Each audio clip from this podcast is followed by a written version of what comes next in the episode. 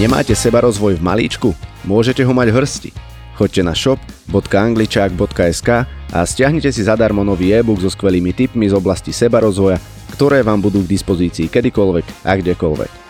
A nie len to, môžete potešiť seba alebo niekoho zo svojich blízkych krásnymi a originálnymi darčekmi z nášho e-shopu. Aj o tomto bude táto epizóda. Prijať neznamená, že s tým súhlasím. Prijať neznamená, že sa mi to páči. Prijať znamená len nebojovať s realitou. Lebo originál je vždy výnimočný. Každý jeden originál je výnimočný a my e, každý sme originál. Akorát veľa ľudí z toho originálu robí lacnú kópiu. Diskomforty sú pre nás e, cesta, není sú to pre nás ten kríž, ale sú to pre nás e, príležitosť e, vyskladať si ten život e, čím ďalej viac a viac e, zdravšie e, vo svoj vlastný prospech. Ten náš originál je nejak onálepkovaný a je nejak obalastovaný a práve na tej ceste seba rozvoja, tým, že sa zbavujeme toho balastu a tých nálepiek, sa približujeme čím ďalej viacej e, k tomu svojmu originálu to ošetrovanie je vlastne každodenný mechanizmus, každodenná bdelosť toho, kedy uh, idú veci podľa toho, ako sú v súlade so mnou, či si odo mňa niekto nárokuje niečo, na čo nárok má, alebo nárokuje niečo, na čo nárok nemá.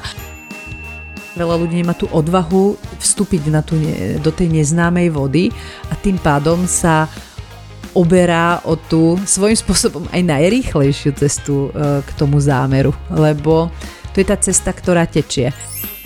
Ahojte angličáci, vítam vás pri počúvaní prvého Angličak podcastu v roku 2022. Okrem nového roka máme v našom angličackom svete aj niekoľko ďalších noviniek. Jednou z nich je e-book Fasciálna sebamasáž penovými valcami, ktorý si pripravila naša Alex a je takým sprievodcom vo svete valcovania, je plný typov, ako sa valcovať alebo možno ako sa aj nevalcovať. Spoločne s e-bookom Sebarozvojový Megamix ho nájdete, keď si kliknete na náš e-shop na adrese shop.angličak.sk zadáte vašu e-mailovú adresu a my vám jeden, druhý alebo oba e-booky obratom pošleme úplne zadarmo. Nič vás nestojí ani počúvanie našich podcastov, to už viete a dnešok nebude iný. Vítam oproti sebe Ivet. Ahoj Ivet. Ahoj Miško, ahojte angličáci. Minulý podcast sme ukončili typom na koncoročný rituál a ak tomu rozumiem správne, dnes máš pre nás niekoľko typov, ako nový rok začať. Je to tak? A mám, mám niekoľko dosť typov a nielen ako nový rok začať, ale aj ako ho žiť pre tých, ktorým tieto typy dajú nejaký zmysel.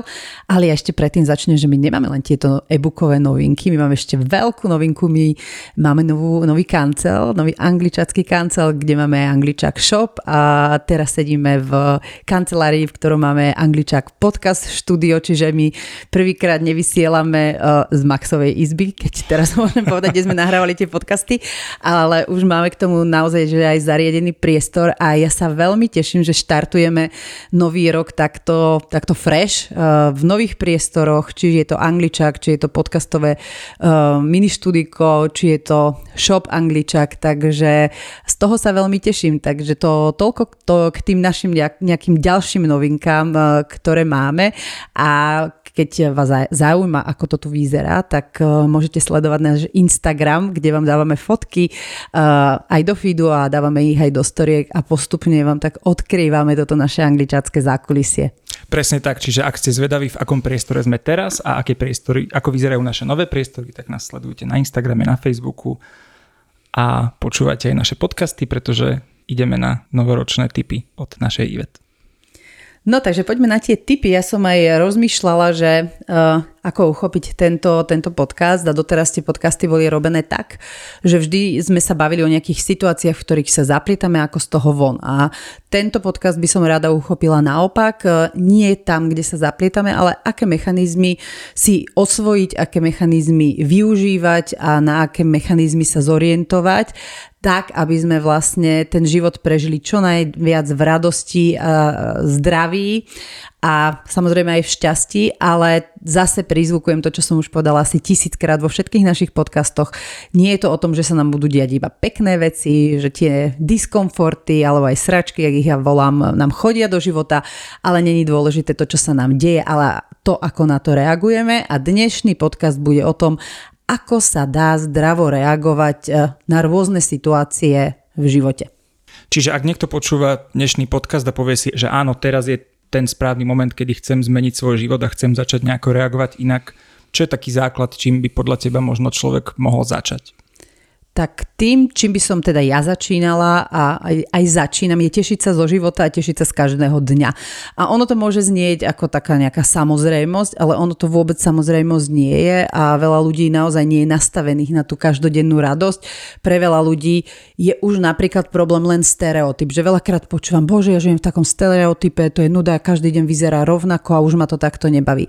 A ono, hoď žijeme v nejakom, nejakom stereotype alebo žijeme v nejakom, nejakom systéme, systéme, hej, že tie pondelky vyzerajú nejako útorky, stredy, štvrtky, víkendy, občas nejaké vzrušo, ale v, v tom globále ten život eh, má nejakú tú štruktúru. Aj v tom stereotype, aj v tej štruktúre sa dá nájsť eh, mnoho, mnoho radostí, keď na to zameriame našu pozornosť. A problém je, že my nezameriavame pozornosť na malé veci, ale zameriavame pozornosť na veľké veci. Potom nám tie malé drobnosti uchádzajú a potom veľakrát sme frustrovaní, že buď sa nič nedieje, alebo sa nič radostné žiadne nedeje. Takže tešiť sa zo života a tešiť sa z každého dňa je z môjho pohľadu úplne základom radostného a šťastného života. No a pritom, ako sa tešiť e, z toho života, by som e, vypichla možno také tri základné veci. Prvá je, že potrebujeme mať energiu na to, aby sme sa zo života vedeli tešiť, čiže potrebujeme spať.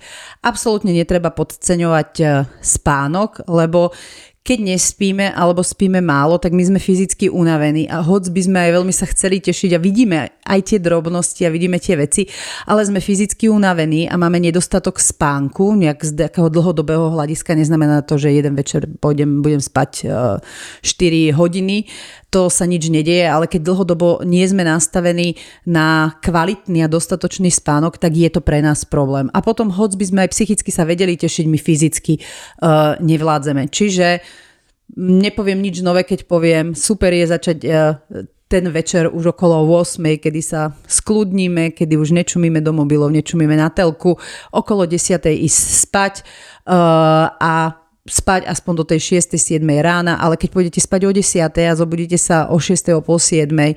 tak človek je veľmi, veľmi taký čerstvý a, a vyspatý. Je to úplne iné, ako keď ideme spať o polnoci a spíme do 8. rána. Čiže 8 hodín medzi 10. a 6. ráno je úplne iných 8 hodín ako medzi polnocou a 8 ráno alebo 1 ráno a 9 ráno. Takže veľmi odporúčam nepodceňovať spánok e, a naozaj spať a sústrediť sa na to, aby sme spávali nielen tých 8 hodín, ale aby sme ich spávali e, kvalitne, čiže medzi tou 10 večer a 6 ráno a aby sme už pred tým spánokom hodinu, dve boli naozaj v takom tom kľude, hlavne v tom kľude, čo sa týka nejakej elektroniky. A samozrejme, nič e, nie je dokonale, nič nie je 100%. Tiež toto všetko, čo budeme aj dnes hovoriť e, a začneme hneď tým spánkom, nedá sa to v 100% prípadoch, jasné. 80 na 20 je také zlaté pravidlo, keď dodržiavame tie veci v 80% prípadov a tých 20 máme tak, nazvime to, že cheat day, jak sa e, zvykne hovoriť v tej strave. Je to, rezerva. Rezerva, je to, je to úplne, úplne OK. Takže uh, snažiť sa o to aby to bol taký ten hlavný mechanizmus e, toho spánkového režimu, aby bol zdravý. A to, že občas ideme na nejakú žúrku alebo si pozrieme nejaký film dlhšie, lebo proste máme nejaký voľný víkend a máme na to čas, to je tiež uh, úplne OK. Potom tá druhá vec, ktorá súvisí s tým, aby sme sa vedeli a mali priestor na to tešenie sa zo života na radosť, je mať naplánované dni. A to môže byť pre niekoho, že čo, plán dňa, čo to má s tým, že ako sa mám tešiť čo zo života. Ale je často v práci zažívam, že ľudia, ktorí uh, vlastne, nechcem povedať, že žijú nejak bezprízorne, ale akože žijú bez nejakého plánu, že vlastne žijú len tak, čo ja viem, čo budem robiť a urobím to, kedy bude čas, tak oni vlastne sa nemajú o čo oprieť. A oni majú potom uh, veľký chaos v živote práve preto, že tam uh, chýba ten, ten nejaký plán to sa bavíme o nejakej základnej, základnej štruktúre dňa, že ja neviem, od teraz do teraz robím, tuto po obede mám čas pre seba, tuto večer, od, tuto idem už spať, tuto mám taký krúžok, tuto idem e, s dieťaťom na krúžok, tuto chodím cvičiť a že mať nejakú tú základnú mustru. Jasné, zase nič e, neplatí 100%, aj ten plán musí byť flexibilný, že proste niekde pridám, niekde uberiem, ale keď ja viem, že e, podľa čoho idem, tak ja zároveň aj ráno viem, na čo sa mám tešiť. A zároveň ja sa viem tešiť aj v, v tom stereotype, lebo v, v, v rámci toho plánu ja viem, čo ma v ten deň čaká.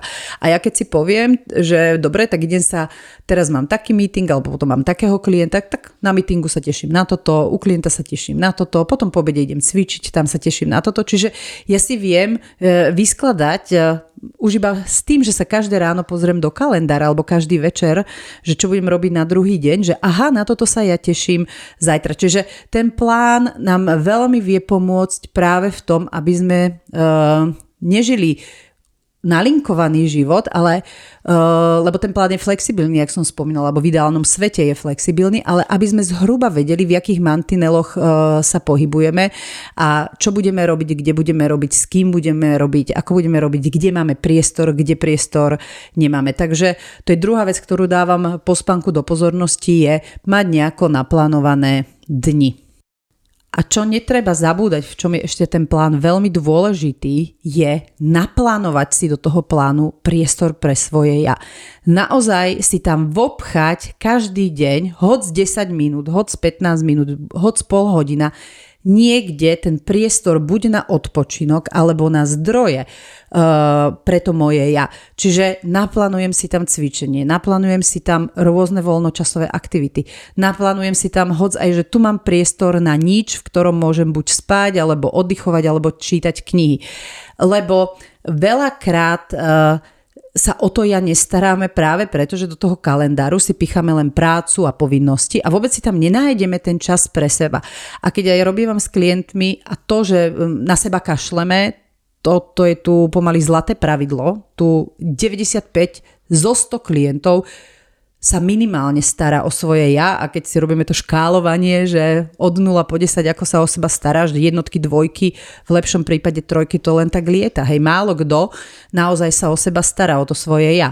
No a keď treba začať, tak e, je to veľmi náročné pre tých ľudí začať, lebo oni vôbec nie sú zvyknutí sa starať o svoje ja. A to je to, kde nás podrží ten kalendár, kde nás podrží ten plán, že proste každý deň sa pozriem, kde mám nejakú dieru alebo kde to viem zmanéžovať tak, že tu robím aktivitu pre seba. A je to jedno, či je to tá odpočinková aktivita alebo tá zdrojová aktivita, čiže keď niečo vytváram, keď niečo tvorím, ale každý deň treba urobiť niečo pre svoje ja.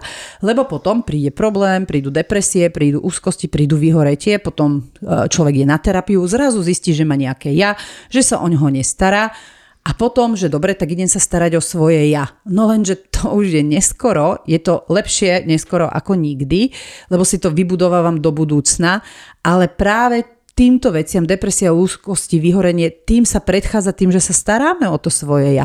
A na to, aby sme sa starali o to svoje ja, sa o ňo nemôžeme začať starať, až keď dojde problém, ale my to potrebujeme mať ako bežný mechanizmus bežného dňa, keď ten problém nie je.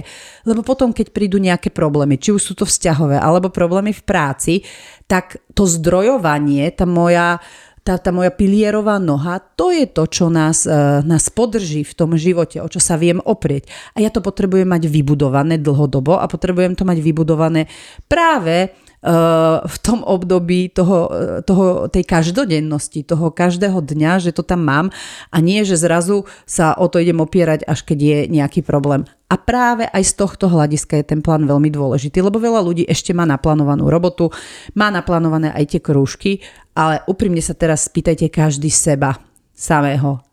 Koľko času alebo koľko aktivít a priestoru máme v tých kalendároch naplánovaných e, samých pre seba. Takže e, aj z tohto dôvodu je ten plán e, nesmierne dôležitý. To je inak podľa mňa super point, lebo keď som sa tak zamýšľal, že ako ako väčšina ľudí reaguje na ten svoj kalendár, keď otvoria kalendár v nedelu večer, že čo ma čaká tento týždeň, tak si tak povzdychnú, že túto robota, túto, toto, túto, toto, že vlastne ľudia možno nie sú úplne zvyknutí si plánovať tie veci, ktoré im robia radosť, ak to teda není robota, ktorá im práve robí radosť. Čiže vlastne dávať si do kalendára ten čas pre seba môže byť spôsob, ako keď ťa úplne nebaví robota a povinnosti, tak aby sa človek mohol usmievať z toho kalendára? Ja veľmi rada ukazujem môj kalendár, keď e, máme nejaké sedenia. Ja to mám tak podelené, že má oranžovou farbou mám terapie, žltou farbou mám e, prácu s deťmi, rúžovou farbou mám iný typ práce, ktorý ešte robím. Modrou farbou mám angličák, zelenou farbou mám cvičenie a aktivity pre seba a potom mám ešte myslím, že fialovú na kružky a na také veci. A ja keď ten kalendár otvorím, to tam je farebné ale ja už vizuálne, ja veľakrát ani nečítam, čo mám. Ja sa pozriem, že kde mám oranžové, viem, kde mám klientov. Uh-huh. Kde mám modré, vidím, že mám angličak. Kde mám e, žlté, vidím, e, že mám e, biofeedbacky napríklad. Takže to len taký tip do toho plánu, že nie len to naplánovať, ale ešte keď si to zoberieme aj z toho farebného hľadiska, Uh, lebo ja napríklad, keď viem, že zelená som ja, to sú tie aktivity pre moje ja, a ja ju tam neuvidím, si poviem, aha, tak tu mi chýba uh-huh. zelená, čiže ja tam potrebujem vopchať tú zelenú. Takže keď niekedy natočíme nejaký vlog, tak môžem uh, to aj zvizuálniť, ale myslím si, že je to aj takto celkom cez ten podcast predstaviteľné. Super, to je podľa mňa to úplne perfektné. Ja, ja si napríklad do kalendára neznačím také tie moje veci, tie cvičenie a moje ja a takéto záležitosti. Ja si tam značím vyslovene, že povinnosti typu stretnutia a robotu ale možno, že sa nad tým zamyslím. A strihanie si tam značím, to no, je moje ja. A, ale to sa nad tým, hej, ale to sa nad tým zamyslí, to ti dávam taký typ, lebo... Hej, to je super. Uh, Už len tak, ako si spomínala, vizuálne vidíš tie farby, vidíš tie farby, vidíš ich tam v celej tej škále. No ale napríklad ja keď si začínam robiť kalendár, teraz bol nový rok, čiže ja som zobrala farebné fixky a ja nepíšem, ja najprv farbím. Hej? Čiže ja som zobrala zelenú fixku, to bola prvá fixka a som si vyfarbila útorky, štvrtky, nedele, Alex cvičenie, hej? Mm-hmm. To som si vyfarbila na pol roka dopredu. Potom som si vyfarbila klientov tým pondelky, stredy a piatky do obeda. Jeden, druhý, jeden, druhý, jeden, druhý. Potom som si vyfarbila angličáky, potom som si vyfarbila ďalšie veci. A ja som mala vyfarbený kalendár bez toho, aby som tam mala niečo vpísané. Čiže som si vlastne urobila takú štruktúru. A ešte mám k tomu, to, to je, keď už sa tak bavíme o tých typoch, tak mám taký typ, som si kúpila tie lepky, mm-hmm. ktoré sú, čo tam píšeš cenovky na to v obchode. Mm-hmm. Tie mám v šuflíku, čiže keď ja potrebujem, že sa mi buď zruší zruší klient alebo niečo ide inak, Prelepíš tak zoberiem bielu lepku, takú tú malú a prelepím si to a prefarbím na inú farbu. Takže... Takže taký malý tip od nás, namiesto antistresových omalovaniek, vymalujte si kalendár. Jasné, a kľudne nám to pošlite, pošlite nám fotky e, vašich farebných kalendárov. Budeme sa tešiť, keď uvidíme, že sme priniesli more farby do vašich životov. No, perfektné. Aký máme ďalší typ? Nejaký... No ešte predtým, než pôjdem k ďalšiemu typu, ešte chcem dokončiť tento, lebo uh, uh, to tešenie sa zo života, také tie základné veci, fyzicky základné, to sú vlastne ten spánok a potom ten plán a ten e, priestor v rámci plánu aj pre tie svoje aktivity. A ten tretí point toho tešenia sa zo života a vlastne asi aj ten možno najdôležitejší, aj keď ťažko je povedať, čo je dôležité, lebo keby bol tento a chýbali by tie predtým, tak tiež by to nebolo. Uh, to práve orechové, jak sa hovorí, je vedieť, na čo sa tešiť. Ja už som to spomínala, že ja keď mám ten plán toho dňa, tak ja nejdem sa tešiť iba na tie veľké veci, alebo ja sa vôbec neteším na nejaký výsledok, ja sa neteším na nejaký cieľ, ja sa teším vždy na cestu a na drobné elementy z tej cesty. Hej, čiže dnes sa teším na týchto 5 vecí.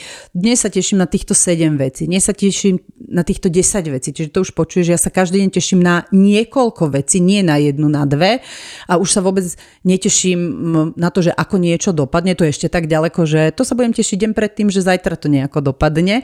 Ale naozaj sa pozerám na tej ceste na tie malé veci, z ktorých uh, sa idem tešiť.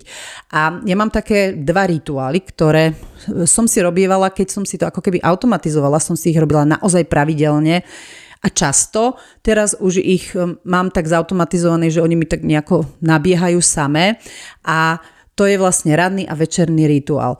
Ja začnem tým ranným, lebo to už som svojím spôsobom spomínala. Ja predtým, ja sa zobudím a predtým, než otvorím oči, ale už viem, že som hore, tak si poviem, že ešte neotváraj oči a poviem si, že dnes je super deň a veľmi sa naň teším. A naozaj precítim, až v hrudi precítim ten super deň. Zase, super deň neznamená, že sa nám nestane niečo, čo nás nepoteší alebo že čo bude nejaké diskomfortné. Ale nie je dôležité, čo sa nám deje, ale ako na to reagujeme, čiže vieme to zobrať ako školu, vieme to zobrať ako skúsenosť, ale ja sa teším na ten deň. A ak aj viem, že si pozriem ten kalendár, ten plán večer predtým, tak si aj vymenujem, že dnes sa teším na tohoto klienta, na túto robotu, na túto moju aktivitu, na toto s dcerou, na toto so synom, na toto s mužom, že si vlastne sa tak sa tak poteším ráno. A je veľmi dôležité to robiť ešte v tom teta rytme, ktorý máme, keď spíme, lebo keď otvoríme oči, tak ten mozog už zbehne do tej alfy. A teta je ten hypnotický stav, čiže práve preto hovorím, že neotvárajte oči, majte tie oči zavreté a len tak dýchajte. Vy už vaša nejaká časť je hore, ale druhá ešte spí a iba tak preciťujte, že a povedzte si, dnes je super deň. Toto som sa naučila na kvantovke, na seminári a je to na nezaplatenie. Naozaj som si to cieľene robila niekoľko mesiacov, uh, že som sa do toho vlastne nútila, že idem si to robiť v zmysle, že by mi to nerobilo radosť, ale som si to potrebovala zautomatizovať a dnes to mám automatické, mne už sa zobudím a si automaticky mi nábehne do toho môjho systému, že dnes je super deň. Čiže to je tá radosť, tu kultivovanie tej radosti každé jedno ráno a zase kultivovanie vďačnosti večer. A kedysi som si to tiež robila ako rituál, že som si to dala do toho, nazvime to do toho plánu, aj keď to som nemala zaznačené v kalendári a teraz už to mám zautomatizované, že každý večer poďakujem a to není ďakovanie, že Bohu, to je ďakovanie tomu vesmíru, tomu životu, tej energii. Niekto to volá Boh, niekto vesmír, niekto pole, to je úplne jedno. Si tak láhnem, zavriem oči a tak e, začnem dýchať a preciťovať tú vďačnosť, túto náhrudi a, a len tak v mysli poviem, že ja ďakujem za to, čo mám, aj za to, čo nemám. Ďakujem, že som, že môžem žiť, že som prežila ďalší deň, že sa teším, že sa môžem tešiť na, na, na ten deň ďalší.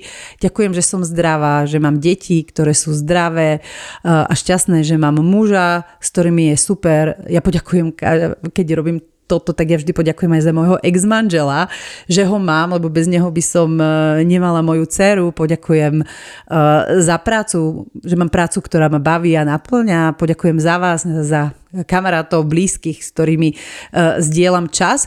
A ono to možno trvá 30 sekúnd, možno minútu, ale taký ten, ten, ten rituál vďačnosti, lebo to není len, že strojovo to vymenovať, to je naozaj to precítiť v tej hrudi tú vďačnosť a vymenovať to, za čo som vďačná, tak e, to je niečo, s čím zaspávam a to dávam tiež ako, ako tip, lebo tento ranný rituál aj tento večerný rituál, to je niečo, čo vlastne vie kultivovať takú tú radosť, vďačnosť a zároveň tú energiu toho života, že ten život má potom nie ten obetný, ale veľmi tvorivý a veľmi radostný náboj s tým, že hoc sa aj dejú nejaké veci, ktoré nás napríklad nepotešia, ale nebereme to až ako takú veľkú drámu, práve preto, že vidíme aj tie malé, aj tie milión iných drobných vecí, ktoré, ktoré sú super.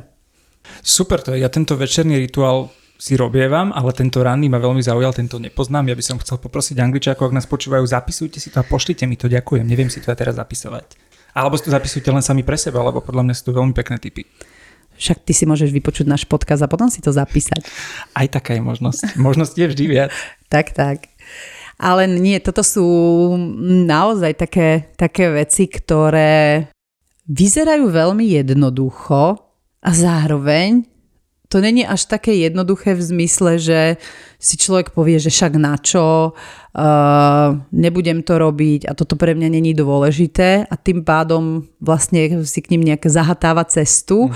a sú mu k dispozícii zadarmo, majú hla- vo vlastnom systéme, vo vlastnom tele, vo vlastnej hlave, uh, má na ne úplne 100% uh, kompetenciu, nič ho to nestojí, ale nerobíme to.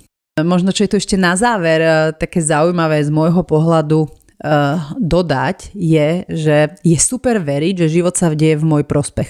To je to, čo podľa mňa mne tak uh, pomáha ísť tým životom mm, v nejakom tom radostnom nastavení, že ja všetko, čo sa deje, či je to e, na stupnici od 0 po 100 na 0, stovke, jednotke, peťke, 50 alebo 70 ja verím, že sa to deje v môj prospech. Keď ma to teší, super, keď ma to neteší, tak veľakrát e, vidím von, predom poviem, ďakujem ti za toto, nerozumiem, prečo sa mi toto deje, je to masaker, ale ďakujem, ja viem, že sa to deje v môj prospech. To je ináč tiež taký rituál, ktorý si robím, že, že ja, ja hneď po tej, nazvime to, po nejakej hádke alebo po nejakej tej situácii, tak pozriem do, do vesmíru, tam do hora a poďakujem za to, že sa mi to deje s tým, že vôbec tomu nerozumiem, vôbec nerozumiem tomu, tomu benefitu, ktorý z toho mám, ale verím, že sa to deje v môj prospech, že skôr či neskôr sa to udeje to, že ja z toho budem mať niečo, vďaka čomu budem vedieť plávať tým životom ešte uh, radostnejšie. Takže pochopiť to, že tie diskomforty nie sú náš kríž, ale sú naša príležitosť, to je tiež uh, veľká vec, ktorá nám výrazne, výrazne, výrazne vie zmeniť kvalitu života. Čiže na to, aby sme v tom namiesto kríža videli príležitosť, musíme sa naučiť myslieť tvorivo a nie obetne. Čiže byť tvorcom svojho života, nie obeťou. Nepochybne áno, to prešlo mnohými, mnohými našimi podcastami obeď a, a tvorca, lebo to tvorivé myslenie a to, že si tvoríme život, to je vlastne to, čo nám dáva tú silu. Lebo e, v tvorcovi a v tom tvorivom myslení ja som tá, ktorá vlastne si manažuje ten život, tá, ktorá ovplyvňuje to, že či budem reagovať, ako budem reagovať. A niekedy aj keď reagujem spontánne, alebo vlastne keď sa mi spustí nejaká trauma a reagujem traumaticky, Takže čo s tým potom urobím, hej, že si to všimnem, že s tým budem robiť. Nie vždy vieme zareagovať e, zdravo v danom momente, ale minimálne vidieť, že vieme vidieť, že reagujeme traumaticky a potom s tým následne robiť aby nám e, tento mechanizmus nejaký traumatický následne v živote už e, nešarápatil. Lebo ten tvorca, to je to, že my si režírujeme e, ten život z nášho vnútra, z toho, ako my to chceme, ako je to pre nás benefičné. My sme tu na tomto svete preto, aby vlastne my sme ten život prežili čo najviac v tej kvalite radosti a zdravia a tá obeď, ona nás režíruje zvonku, lebo pohľad tej obete je primárne ty za to môžeš, kto mi čo nedal, keby bolo keby. Uh, obeď iba čaká, kto čo za ňu urobí, iba hodnotí a súdi uh, a vlastne zamotáva sa v, až paralýzuje v tej akcii, lebo keď ja iba hovorím, čo by som mala dostať, čo by som nemala dostať, kedy by som to mala dostať, kto by čo mal urobiť, kto by čo nemal urobiť, tak už iba z toho, jak to počuješ, tak môžeš počuť to, že vlastne to ten človek sedí na mieste a iba rozpráva, hej. Ale tam vôbec nie je žiadna akcia, obeď vôbec nejde do akcie, aby to pre seba urobila lepšie. A my nie sme, že iba obeď alebo iba tvorca, my máme obidva tieto elementy v sebe. A vlastne ten ďalší typ pre nielen pre našich poslucháčov, ale aj pre nás samých, je identifikovať si, kedy žijeme ten život alebo v ktorých elementoch e, žijeme ten život tvorivo a v ktorých vyskakuje tá naša obeťka a ideme do toho obeťkovania. Všimnúť si tú, tú obeť, e, na čo reaguje a potom s tým robiť, prečo tak reaguješ, čo je pod tým? A pozrieť sa, jak sa hovorí tej obeti na zúbok a urobiť z tej obeti tvorcu. A čím viacej obetiek zmeníme na, na tie tvorivé mechanizmy, tak zase o to bude ten život radostnejší uh, a krajší. A teraz sa upada do tej obeti ešte ľahšie, lebo proste sme brutálne masírovaní tým strachom a celou tom situáciou, v akej teraz žijeme posledné dva roky ale nech sa deje čokoľvek v každej situácii, vieme nájsť niečo, čo vieme ovplyvniť, čo vieme urobiť pre seba, ako vieme zareagovať a potrebujeme sa tvorivo, špeciálne v tejto dobe, pozrieť na to, ako si v tomto, čo sa deje okolo nás, vytvoriť tú svoju realitu tak, aby sme ju prežili čo najviac v zdraví a v radosti. Lebo keď budeme iba sedieť a kýdať a nadávať a budeme žiť v tej frustrácii, tak skôr či neskôr e, sa pozrieme do zrkadla a budeme tam vidieť strhaného, vyfrustrovaného, depresívneho človeka. A keď toto je niečo, čo nechceme, tak proste prístupme k tomu životu tvorivo, pozerajme sa nie na to, čo nejde, ale na to, čo ide, ako to ide a hľadajme si tie cestičky uh, tej radosti, uh, čo so sebou robiť, čo robiť e, so svojím vzťahom, so svojimi deťmi, so svojou rodinou, so svojimi kamarátmi, so svojím e, partnerom, e, aj v tom, čo sa deje teraz okolo nás. A nezabúdajme na to, že áno, byť v tej obeti to prináša veľké, veľké benefity a preto veľa ľudí ani z tej obeti sa im moc nechce von, lebo e, to obetné správanie alebo to obetné vykrikovanie, pozrieme si na Instagramy, Facebooky a sociálne siete, aj obetného vykrikovania tam nájdeme veľmi veľa, ono prináša veľkú pozornosť, prináša uznanie, také potlapkávanie, wow, ty si super, že to robíš, wow, ty si super, že to hovoríš. Na druhej strane prináša veľa polutovania, že o ty chudáčik, o, o ty chudiarka, ty to máš takéto, takéto ťažké, ja, ja tomu rozumiem. A potom následne to tomu človeku prináša pocit dôležitosti a vďaka tomu pocitu dôležitosti, tak ten človek ani sa nechce vzdať veľakrát tých obetných mechanizmov, ale je to úplne OK.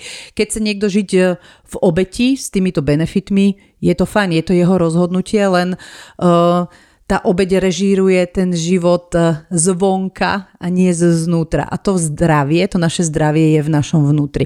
Nie je to v tom našom, našom vonkajšku. Takže uh, pozor na to, aby nás režíroval zdravý tvorca a nie traumatizovaná obeď s benefitom pozornosti, uznania, polutovania a pocitu dôležitosti.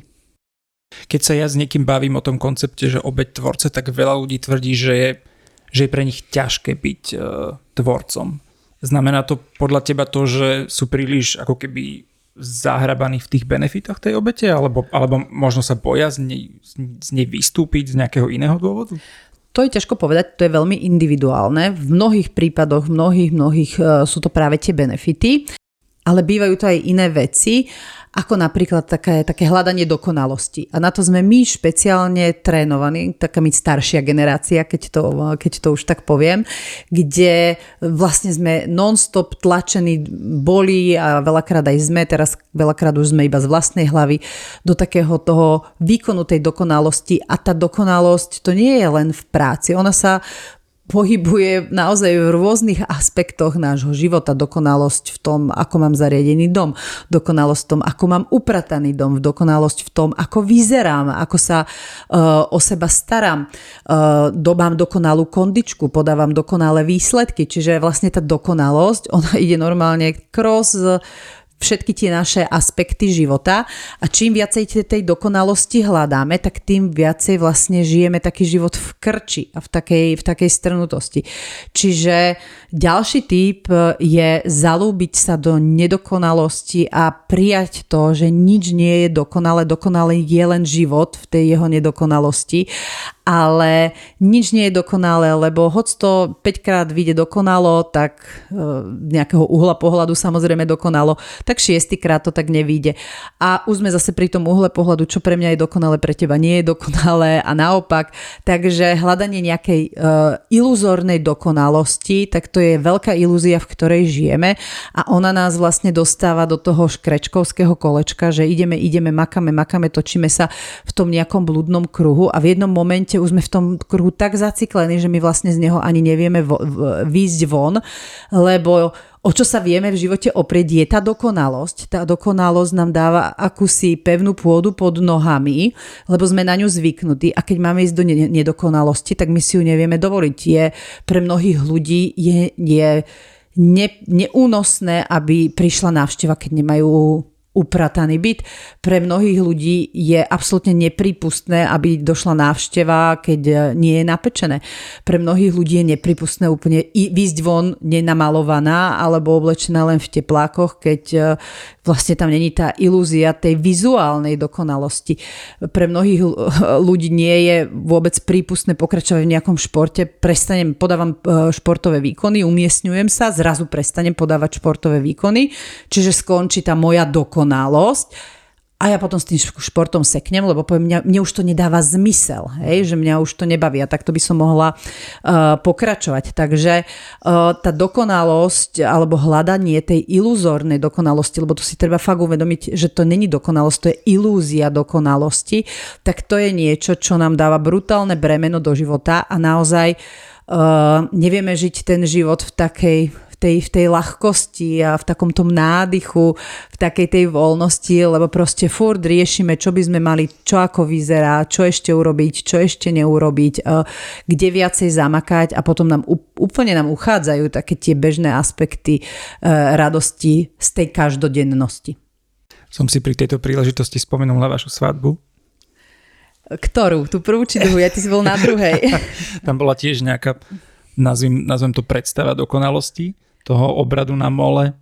Slnečné počasie, dážď. Áno, ale to bolo presne úplne inak ako tá prvá svadba. Moja prvá svadba bola dokonalosť sama o sebe, kde k tomu by som mohla urobiť špeciálny podcast, čo ja som všetko bola schopná povyvádzať. Ja som pol roka šila prosím pekne závesy biele na stany, na stoličky, vtedy sa to ešte nedalo prenajať. Uh, to bola Amerika jak vyšitá a uh, keď som videla fotku, že jeden koberec je od stoličky 5 cm, druhá strana koberca 15 cm, som to 3 dní rozdýchávala a to si nevymýšľam. Ja normálne 3 dní som sa na to budila zo spánku, lebo to nebolo dokonalé. Takže, a tam som aj vyvádzala. Tam som akože primerane vyvádzala, lebo, lebo som chcela, aby to bolo dokonalé a samozrejme uh, úplne mi potom uchádzali iné radosti tej svadby a zároveň nemohla som neliesť s tým na nervy. Pozdravujeme všetkých dodávateľov. ja to nie dodávateľov, ale ja pozdravujem kamošky, čo mi pomáhali. Ešte takto veľa rokov spätne uh, sa ospravedlňujem za niektoré moje správanie. Ale áno, to robí dokonalosť, že um, človek vyšiluje, doslovne vyšiluje. A potom prišla táto druhá svadba, ktorá bola vlastne minulý rok, v lete, teraz už vlastne pred dvoma rokmi necelými, čiže 2020. A áno, tam bola tiež nejaká predstava, ale tam už to bolo v úplne inej energii a ty si bol ten jediný, kto bol pri tom, kde jediné, čo som na tej svadbe mala naplánované, bolo to mólo.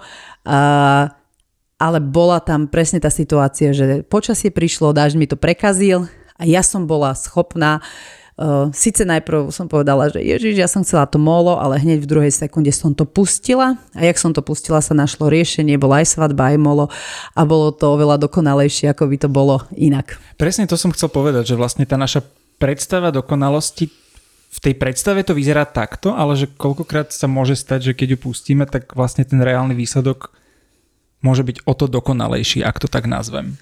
Alebo kúzelnejší, krajší. Áno, to je to, čo sa aj budeme baviť o, o nejakú chvíľu pri zámere, že, že nefixovať sa na cestu, že je treba mať ten plán, ale nefixovať sa na tú cestu a vlastne veriť tomu, že sa, čo sa deje, sa deje v môj prospech. A napríklad aj v, v tej našej svadbe s Davidom ten dážď, aj keď to tak nevyzeralo, lebo to vyzeralo, že to, my vlastne sme v jednom momente nevedeli, kde budeme mať svadbu, lebo sme mali, mali v reštaurácii a tam ani nebolo kde inde ju mať nejako ale vlastne v končnom dôsledku bol tak v náš prospech, že by sme to lepšie, že by sme to lepšie nenaplánovali. Len sme to potrebovali vlastne prijať a pripustiť tú nedokonalosť. No, že dobre, tak to bude nedokonalé a je to úplne OK. A ako náhle tam prišlo to pustenie tej dokonalosti, že proste dobre, tak to nebude, bude to tuto vzadu niekde medzi sudami, táto proste nejako bude, nejde o to. Zrazu obrazne povedané vyjde slnko, riešenie sa nájde a, a také riešenie, ktoré vlastne do toho vnesie takú romantiku a úplne inú formu dokonalosti, že si povie, že Pane Bože, ďakujem, že to takto dopadlo. Čiže vlastne v rámci aj tejto situácie sme tak nejak pochopili, že pustiť tú predstavu dokonalosti nás dovedie k niečomu, čo vie byť ešte krajšie a púšťanie je asi samé o sebe témou. Áno, čiže ďalší typ presne je púšťajte. Máme o tom aj niekoľko podcastov, spomíname to v 11, ja už fakt nevládzem, spomíname to v 13 podcaste Sebavedomie, seba hodnota, ego. Púšťať, púšťať, púšťať je základ tiež radostného, šťastného a zdravého života, lebo my sa často upíname na deti, na partnerov, na veci, Eh, hmotné, nehmotné, na úspech, popularitu, na nejaký status, tituly, funkcie a tak ďalej. A potom, keď eh, vlastne sme upnutí, tak eh, veľmi sa zužuje takéto to pomyselné pole našich možností, lebo rozmýšľame, ako ja tom tak ukazujem vždy v takom zúženom kanáli, lebo sme na niečo upnutí, tak je to normálne až taký kanál, ktorý nás vedie k tej, k tej, eh, k tej osobe alebo k tej veci alebo k tej záležitosti. Ale čím viacej sme ochotní pustiť, tak tým širšie a väčšie pole si, si okolo seba tvoríme. A eh, keď to poviem tak obrazne, mm, niektoré veci sa mi veľmi ťažko rozprávajú, som ich zvyknutá kresliť alebo ukazovať, že si predstav, že máš tunel, tak ty máš možnosti len v rámci toho tunela. Ale teraz si predstav, že si v obrovskej diskoguli, ktorá je násobne väčšia ako ten tunel, tak máš všetky tie možnosti toho priestoru tej diskogule, ktoré, ktoré ti dá, tá diskogula ponúka. Čiže v tuneli vieš ísť v lepšom prípade spredu dozadu, možno uh, zozadu dopredu, ale v tej diskoguli vieš skákať hore, do boku, doprava, do bokov, do stran. Takže ten priestor sa nám násobne e, zväčšuje, keď e, pustíme a tým sa nám rozširuje aj to pole možností, ktoré vlastne e, sa vytvorí okolo nás, teda oni sú tam, ale my v tom širšom poli budeme schopní tie iné možnosti, tie iné šípky, o ktorých veľakrát hovoríme, vidieť, lebo v tom zúženom kanáli my proste máme klapky na očiach a my vidíme, vidíme len od do. Takže to púšťanie, čo robí, je, že nám vlastne rozširuje to, to pole našich možností, ten priestor, v ktorom sa nachádzame.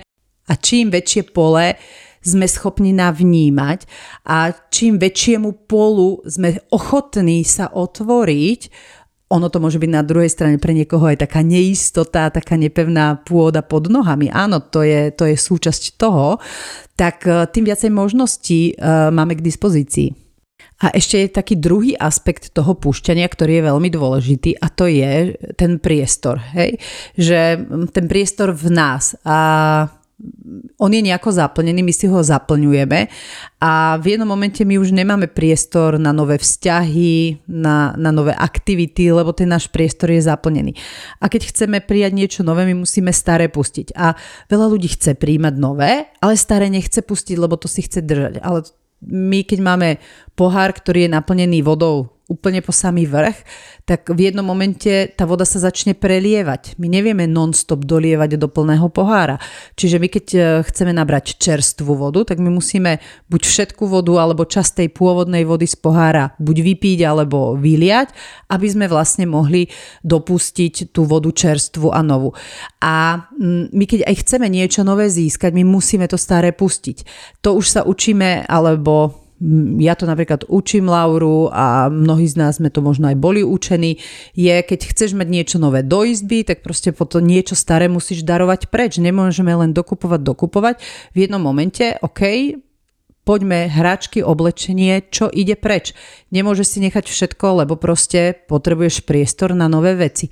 A e, v tom upratovaní, to, k tomu sú tu tuším aj nejaké knihy, neviem, či sa to volá minimalizmus alebo nejaký taký priestor, neviem, z, nejak z Číny, z Japonska alebo odkiaľ to, to ide, nejaká forma uh, až sebarozvojového myslenia, že si vlastne upratuješ byt a tým sa ti upracuje áno, život. Áno, áno, áno tak e, neviem presne, jak sa to nazýva, není to úplný minimalizmus, aj keď je to tam šmrcnuté tým smerom a myslím, že sú k tomu aj nejaké videá, návody. Jasné, Marie Kondo.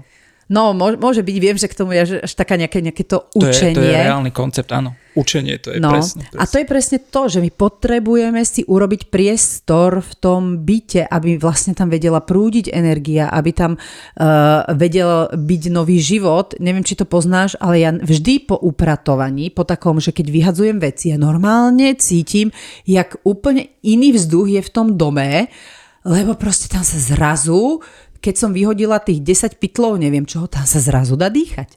Počkaj, ja mám k tomu takú zaujímavú príhodu, ktorá sa udiala medzi sviatkami. Ja som jedného dňa mm, sedel na gauči, počas dňa boli sviatky, bol voľný deň a mňa normálne chytila strašne silná potreba, že som sa zdvihol, vošiel som do pracovného, pracovne vlastne prvá miestnosť pri vstupe do domu a ešte stále to vie slúžiť ako takéto skladisko, že keď je vývoz papiera, tak tam sú tie skrabice nahádzané, proste tam je bordel non-stop stále. A ja som v tom momente zacítil potrebu, že to musí ísť proste preč. Ja som sa zdvihol, začal som vypratávať tie veci, upratovať, vyskladňovať. Normálne som presunul všetko, čo sa mi tam hromadilo, ja neviem, možno mesiac.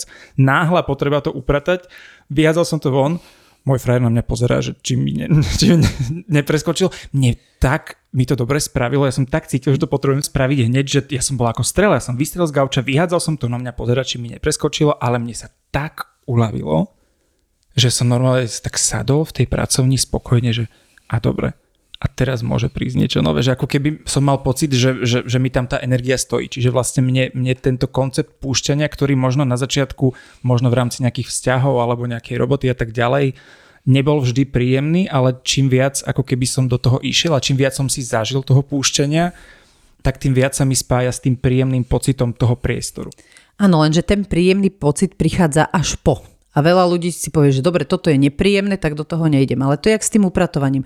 Že to upratovanie, OK, bude mi to trvať 5, 6, 10 hodín, proste nazvime to, že nebude to ten najpríjemnejšie strávený čas, ale ten pocit sto- potom uh, stojí za to. A to je to, prečo my potrebujeme tiež púšťať vzťahy, programy, e, nepotrebné veci zo života a všetko, čo už nám nerobí osoch, čo nám kedysi robilo, ale teraz už pre nás není nejak nápomocné, tak potrebujeme to púšťať a tá cesta je mnohokrát náročná. Vzťahy extrémne náročné pre ľudí púšťať vzťahy, ale kto sa naučí púšťať vzťahy, a to sa nebavím len o partnerských vzťahoch, ale aj o kamarátov, dobre, to nesilenie vzťahov. Mnoho ľudí síli vzťahy a potom uh, vypisuje každému na Vianoce, na Nový rok a teda a potom zrazu v jednom momente si uvedomí, že dobre, že tak idem skúšať toto púštenie, tak nenapíšem. A zrazu zistí, že z tých 100 ľudí, čo napísal, mu 5 napíše samých od seba. Čiže vlastne tých 95 je vlastne vyslených a si povie, aha, čiže keď to ja neurobím ten prvý kontakt, tak potom to vyzerá takto, že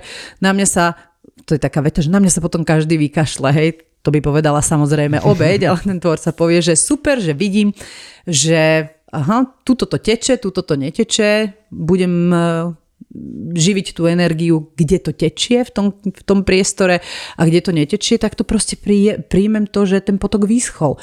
A on sa možno obnoví a možno sa neobnoví, ale proste netreba to siliť. Takže Púšťanie je veľmi silný mechanizmus, ktorý nám tiež vie vniesť do života špeciálne veľa priestoru a veľa energie a veľa až takého, takého hlbokého nádychu, že ten, ten priestor a tú energiu naozaj až, až fyzicky cítiť, to dokonca aj po tom upratovaní.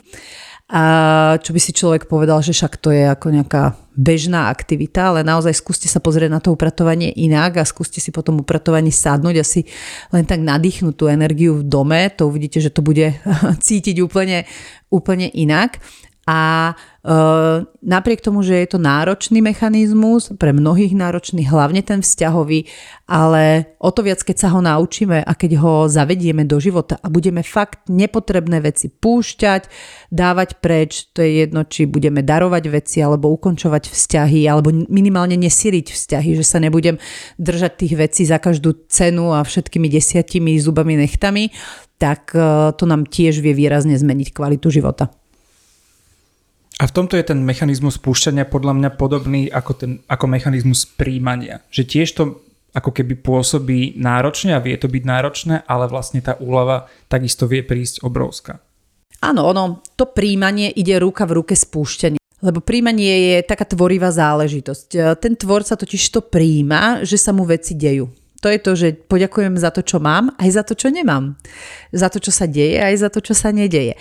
Že ja vlastne príjmam to, čo mám a príjmam aj tie radosti, ktoré mi to dáva a zároveň príjmam aj tie skúsenosti, ktoré vlastne si viem z toho nejako vyčítať, z tých, e, primárne z tých diskomfortov. A uh, pre veľa ľudí je tiež, jak je náročné odpúšťanie, tak pre veľa ľudí je veľmi náročné prijať, že ja toto v živote nepríjmem, s týmto sa ja nikdy nezmierim Ale proste keď sa už niečo stalo, tak už sa to neodstane. Nikto z nás, aspoň teda neviem, či ty poznáš niekoho, ja nepoznám nikoho, kto vie nejak ako sa teleportovať v čase a vrátiť sa v čase a začať uh, riešiť nejakú situáciu od znova a inak. Ako vie, môžu urobiť inak v budúcnosti s tými skúsenosťami z minulosti, to áno, ale my už nevieme uh, odstať to, čo sa stalo.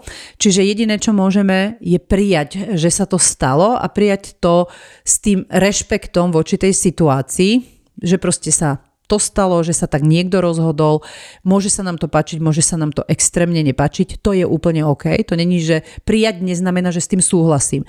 Prijať neznamená, že sa mi to páči. Prijať znamená len nebojovať s realitou. Hej, to je asi taký ten najväčší point toho, toho prijatia, že nebojujem s tým, čo je, čo sa stalo, ale pozerám sa, že čo ma to naučilo, čo ma to učí, čo mi tá situácia chce povedať a príjmam tú skúsenosť toho života na to, aby v budúcnosti sa obdobná situácia mohla udiať možno nejakým iným príjemnejším eh, spôsobom alebo s nejakým výsledkom, ktorý je pre mňa priateľnejší. A keď sa z toho nepoučím a nepríjmem tú skúsenosť, tak to je to, čo veľa ľudí potom hovorí, že ježiš, mne sa toto non-stop deje v živote. Že stále si priťahujem takéto zážitky e, do života, stále si priťahujem takýchto ľudí do života, takéto typy ľudí do života. Stále sa mi dejú tieto obdobné situácie. A to vôbec nie je nič na počudovanie. To je proste úplne normálne, že ten vesmír vie, čo potrebujeme a on nás to učí. A keď my sme bdeli a príjmame tie skúsenosti toho života, to znamená, že keď sa z toho poučím, sa mi to na budúce nemusí udiať. Ale keď sa z toho nepoučím, tak sa mi to stane druhýkrát, tretíkrát, desiatýkrát a buď sa mi to bude diať do konca života, keď sa z toho nepoučím nikdy. A čím, to ja vždy hovorím mojim klientom, čím skôr to uvidíme, tie veci a čím skôr to príjmeme a nebudeme s tým bojovať, ale príjmeme tú skúsenosť z toho, tak tým skôr to bude uh, potom môcť z toho nášho života odísť. Ty si povedala takú vetu, že prijať neznamená, že s tou situáciou súhlasím. To je podľa mňa veľmi zaujímavé a veľmi silné a myslím si, že to ako keby môže ľuďom pomôcť naučiť sa príjmať jednoduchšie. Áno, to je to isté, jak s rešpektovaním. Hej? Čiže mm, púšťajte, príjmajte a ten ďalší mechanizmus je rešpektujte, tak sa plynulo posúvame ďalej. Uh, lebo aj to má veľa ľudí problém zrešpektovať, že sa niečo stalo a zrešpektovať, že niekto si niečo myslí. Ale to, že niečo príjmam, neznamená, že s tým súhlasím alebo že sa mi to páči. Ja iba príjmam tú realitu, že proste je, aká je. A to isté aj s rešpektom a preto tiež s tým má veľa ľudí problém si myslí, že keď rešpektujem, tak ja súhlasím. Nie. Ty keď mi povieš, že uh, toto tričko, čo máš na sebe je zelené, tak ok, ja rešpektujem, že pre teba je zelené, pre mňa je modré, ale dobre, nebudem sa tu s tebou hádať, lebo ty ho možno svojou realitou cez okuliare, ktoré máš na očiach, alebo cez e, oči, ak ich máš tam vnútri vystavené, tu možno vidíš nie e, modro, ale tak zeleno-modro absolútne nemá význam sa hádať, že kto má väčšiu pravdu. Lebo my si žijeme každú reali- každý svoju realitu na základe svojich skúseností, svojho nejakého detstva, svojich traumatických vzorcov správania, ktoré máme naučené, samozrejme aj tých zdravých, ktoré tiež nejaké vždy máme, nemáme len tie traumatické, na základe vôbec tých našich všetkých životných skúseností. A to je to, prečo aj dvaja súrodenci, ktorí vyrastajú úplne s rovnakou mamou a úplne s rovnakým otcom, to majú úplne inak. Pre niek- niekoho eh, je niečo vysoko traumatické z detstva a pre toho druhého súrodenstva on si na to ani nespomenie. A naopak, čo pre toho druhého je traumatické, to zase nie je traumatické pre toho prvého. Čiže napriek tomu, že aj žijeme na oko jednu realitu, že jedna domácnosť, eh, jedna mama, jeden otec, my na základe toho nášho systému, tých našich skúseností, lebo predsa len každý chodil nejako do škôlky, nejako do školy, mal iných kamarátov, sa nám tak formuje, formuje tá naša realita. Takže nemá absolútne e, význam sa hádať o tom, že či má niekto pravdu alebo nemá pravdu. Toto bola pre mňa obrovská úlava, keď e, tiež som ja pochopila uh, a prijala vnútri, lebo to musí človek nielen pochopiť, najprv pochopiť, ale potom aj vnútri prijať, že ty brďo, fakt nemá význam nikoho presviečať o tom, že mám pravdu. Zrazu vieš, koľko ti odpadne aktivity v živote. Zrazu Facebook nemá obsah. No, hej, hej, áno, to bolo, ja keď niekedy, niekedy vyskočia moje statusy, ja neviem, spred 10-12 rokov, tak ja si hovorím, že pane Bože, a vždy sa len tak nad tým tak s láskavosťou nad sebou usmejem, že áno, aj toto si bola ty, aj toto je súčasť tej tvojej cesty, lebo Ježiš Maria, keď tam vidím niekedy takéto mudrovanie alebo, alebo pohoršovanie Argumentácia. No, to je, uh, sama sa usmievam, uh, najprv prvá, akože se, prvé sekunde ten prvý proces bol taký, že vymaš to uh-huh. a potom si hovorím, že nie, príjmi, príjmi, že aj toto si ty, že toto je súčasť tej tvojej cesty, že proste áno, tých 12, 13, 14 rokov dozadu si to takto mala, to, že to máš teraz inak, iba svedčí o tom, že si nejako vyrástla, že si sa veľa naučila, alebo že si sa naučila to, čo si sa naučiť vedela, že si, poviem to tak, že na sebe makala v zmysle uh, toho seba rozvoja, že si sa učila uh, veci vidieť inak, vidieť ich hĺbšie a uchopiť nejaké zdravšie mechanizmy a to, že to už teraz nerobíš super, aspoň sa nezamotávaš, žijem výrazne kvalitnejší a zdravší život ako vtedy, bez debaty, ale zároveň áno, aj, aj to poučovanie a pohoršovanie sa a súdenie a všetky tie veci. Jasné, že som to mala aj ja a ten Facebook mi to špeciálne cez tie statusy uh, veľakrát pripomenie. No ono to funguje dnes, keď sa akože v princípe podľa mňa pozrieš do hociakej facebookovej debaty pod hociaký článok, tam jednoducho to presvedčanie stále ide a podľa mňa za tým presvedčením ako keby má človek nejaké očakávanie, že presvedčí niekoho na tú svoju pravdu. A to je asi možno ďalší mechanizmus. A presvedčí? Pozri si uh, tie vlákna, že to je iba o tom vyhadávaní sa, že kto viacej kričí a aj tak si každý odnesie vo väčšine prípadov to, s čím tam prišiel do tej diskusie. Uh-huh. Takže ono úplne stačí, keď si vlastne budeme tu, každý tú svoju pravdu navzájom rešpektovať uh, a to aj keď s ňou nesúhlasíme iba rešpektovať, že ten druhý to tak vidí, cíti, že to tak má, lebo na to má nárok to tak vidieť a cítiť po svojom a ja nemám žiaden nárok vlastne mu meniť tú jeho realitu. Ja mu môžem ponúknuť nejakú inú formu videnia sveta, ale iba ak má o to záujem. Čiže nie, že ja ti tu poviem, Miško, počúvaj ma a takto to má, ale ty keď mi povieš, ako to vidíš ty, tak vtedy ti ja môžem povedať, lebo vtedy si sa ma ty spýtal. Není to nevyžiadaná rada, lebo nevyžiadané rady tiež akože vo veľkom a veľmi radi lietajú hlavne rodinnými systémami, ale aj Facebookom a sociálnymi sieťami. A koníkmi rôznofarebnými, modrými. No, to tiež. Čiže, ale keď sa už človek opýta, tak vlastne čaká nejakú tú spätnú väzbu a vtedy je to OK, že mu druhý povie to, ako to on vidí a cíti. A zároveň ten prvý s tým môže ne, e, súhlasiť alebo súznieť a nemusí. Takže rešpektovať sa navzájom je obrovská úľavová e, vec, obrovský úľavový mechanizmus. Pre veľa ľudí je to ťažké. Ťažké práve preto, že my sme neboli učení k rešpektu. My sme boli učení a vedení k boju, že bojuj si za svoju pravdu, len si otvor noviny alebo hocičo, slovičko boj, vybojovať, kedy vybojujeme túto dobu, kedy vyhráme túto vojnu, kedy tento boj vyhráme non-stop. Naposledy pred hodinou som to niekde čítala uh, v nejakom článku. Furt každý s niekým, s niečím bojuje a stále chce niečo vyhrať. Um, ale v boji je vždy niekto porazený. Takže uh, ten rešpekt je oveľa zdravší mechanizmus ako, ako ten mechanizmus toho boja. Keď už sme pri tých e, Facebookoch a sociálnych sieťach, tak podľa mňa okrem argumentácie, čo som si ja tak všimol, že tam ľudia ešte hľadajú také nejaké pochopenie pre ten svoj názor alebo pre tú svoju situáciu. No a to je to, čo už som spomínala, že uh, zase moji klienti vedia, ja to veľmi rada hovorím, zabudnite, že vás niekto pochopí. Ježiš Mária, koľko ľudí hľada pochopenie a je vyfrustrovaný z toho, že ten ma nechápe, tá ma nechápe, keby ma pochopili a tak ďalej. A nikto nás nepochopí, aj keď nám veľakrát hovorí, že nás chápe, tak on nás, tej, on nás chápe po svojom, v tej svojej realite. A keby sme si tú realitu nakreslili, tak by sme zistili, že to, ako on nás chápe, to je úplne v inej optike videnia sveta ako v tej našej, čož je prirodzené, lebo ja tiež teba nemôžem uh, pochopiť, uh, ja môžem s tebou nejako súznieť, ale nemôžem ťa pochopiť v tej úplnej hĺbke, hĺbke, lebo ja neviem, ako to ten tvoj systém, tá tvoja vnútorná realita, tá tvoja vnútorná integrita vníma. Takže uh, už iba to, že nebudeme hľadať u niekoho pochopenie, tak uh, to je obrovská vec, eh, eh, ktorá nám tiež uľahčí život, lebo keď hľadáme pochopenie, tak potom sme sklamaní, že ľudia nás nechápu. A keď nás aj niekto chápe, tak nás nechápa tak, ako by sme si predstavovali, aby nás chápal. A keď nás chápe, tak potom nás začne lutovať a v sekunde, v sekunde sme v obeti a máme benefit pozornosti. A sme spokojní. A sme spokojní, lutosti, ale ten obetný mechanizmus to nie je ten zdravý. Takže oveľa zdravšie je nehľadať pochopenie, ale hľadať záujem.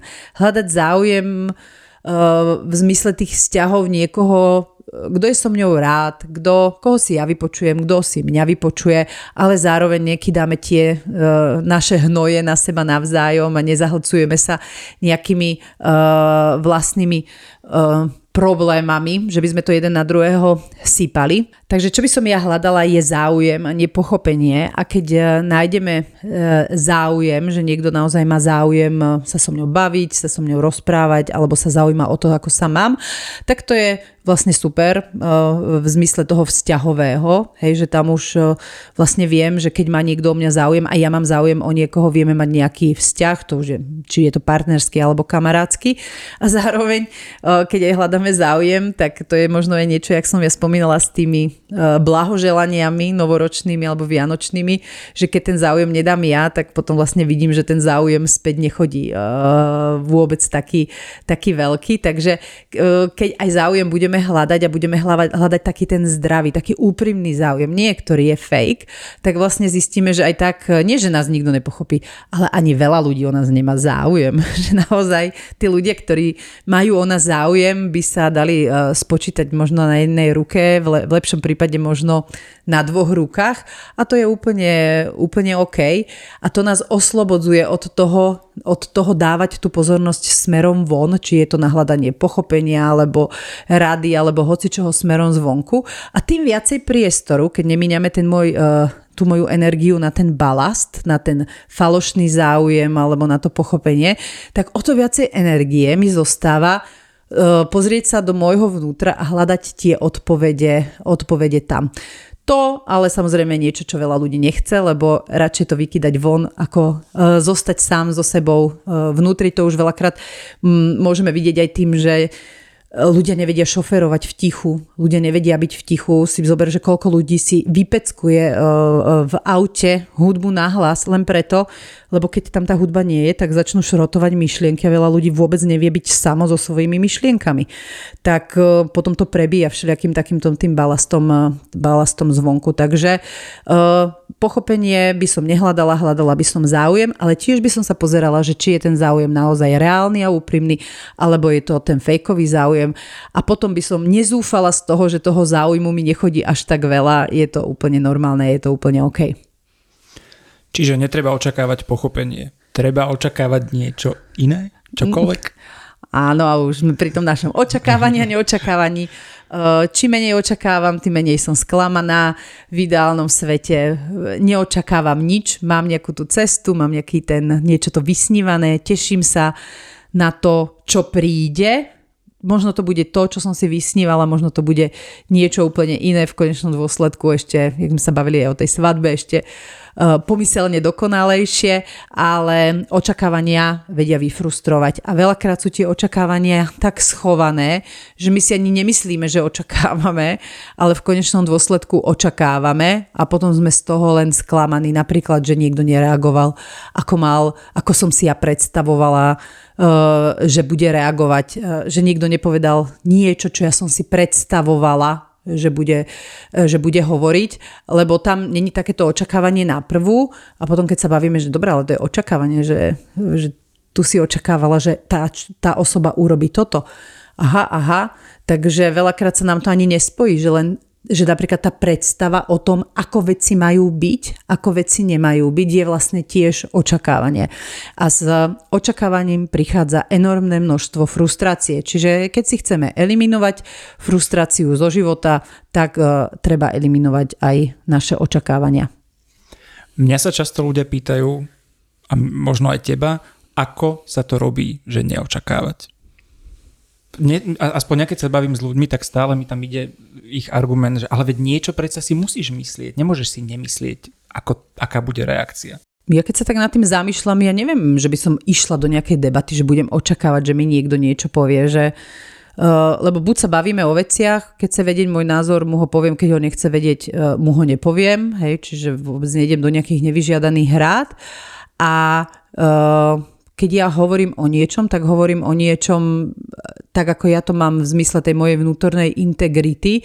Čiže je mi vlastne jedno, že či sa to tej druhej strane bude páčiť, nebude páčiť, uh, akú reakciu na to dá, že vlastne iba hovorím, že ja to takto mám. A keď ja si stojím za tým, že ja to takto mám, alebo ja to takto chcem, alebo takto mám naplánované, alebo týmto smerom idem, uh, tak potom vlastne to, že neprichádza uh, žiadna spätná väzba alebo prichádza radosná spätná väzba alebo prichádza nejaká spätná väzba, ktorá nie je príjemná, ma nejako extra neovplyvňuje, lebo to moje rozhodnutie, ten môj život alebo tá moja aktivita alebo hoci čo, o čom ja rozprávam s niekým, ju mám vybudovanú pevne bez ohľadu na to, čo si tá druhá strana myslí. Čiže keď sa poteší, tak super a keď sa nepoteší, tak tiež v pohode, lebo proste mi to nejako neovplyvní tú, tú moju aktivitu.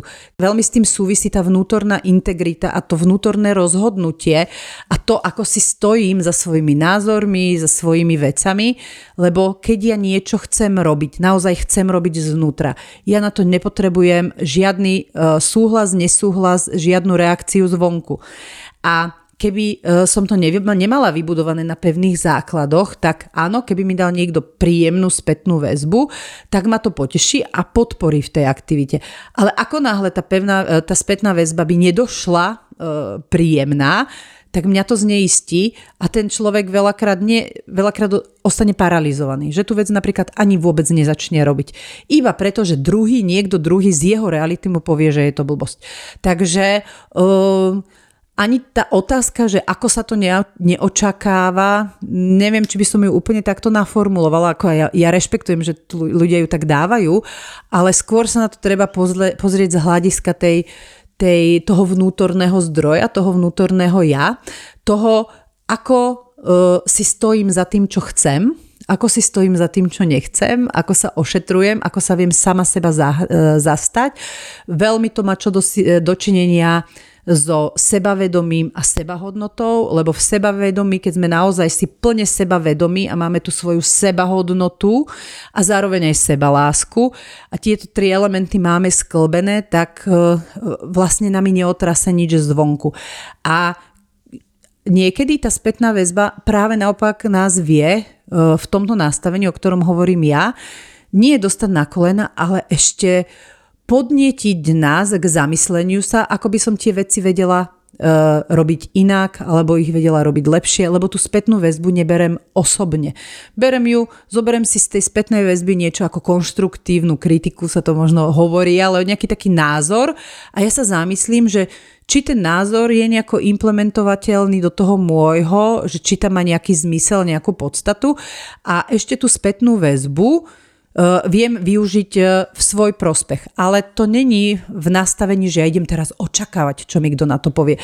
Ja iba reagujem na to, čo je. Že proste niečo dojde, tak ja na to zareagujem. Dojde príjemná spätná väzba, tak sa poteším, že sa niekto teší, dojde nepríjemná spätná väzba, tak sa zamyslím, čo mi ten človek hovorí a či mi to dáva nejaký zmysel mne vnútorne, alebo mi to ne, nedáva.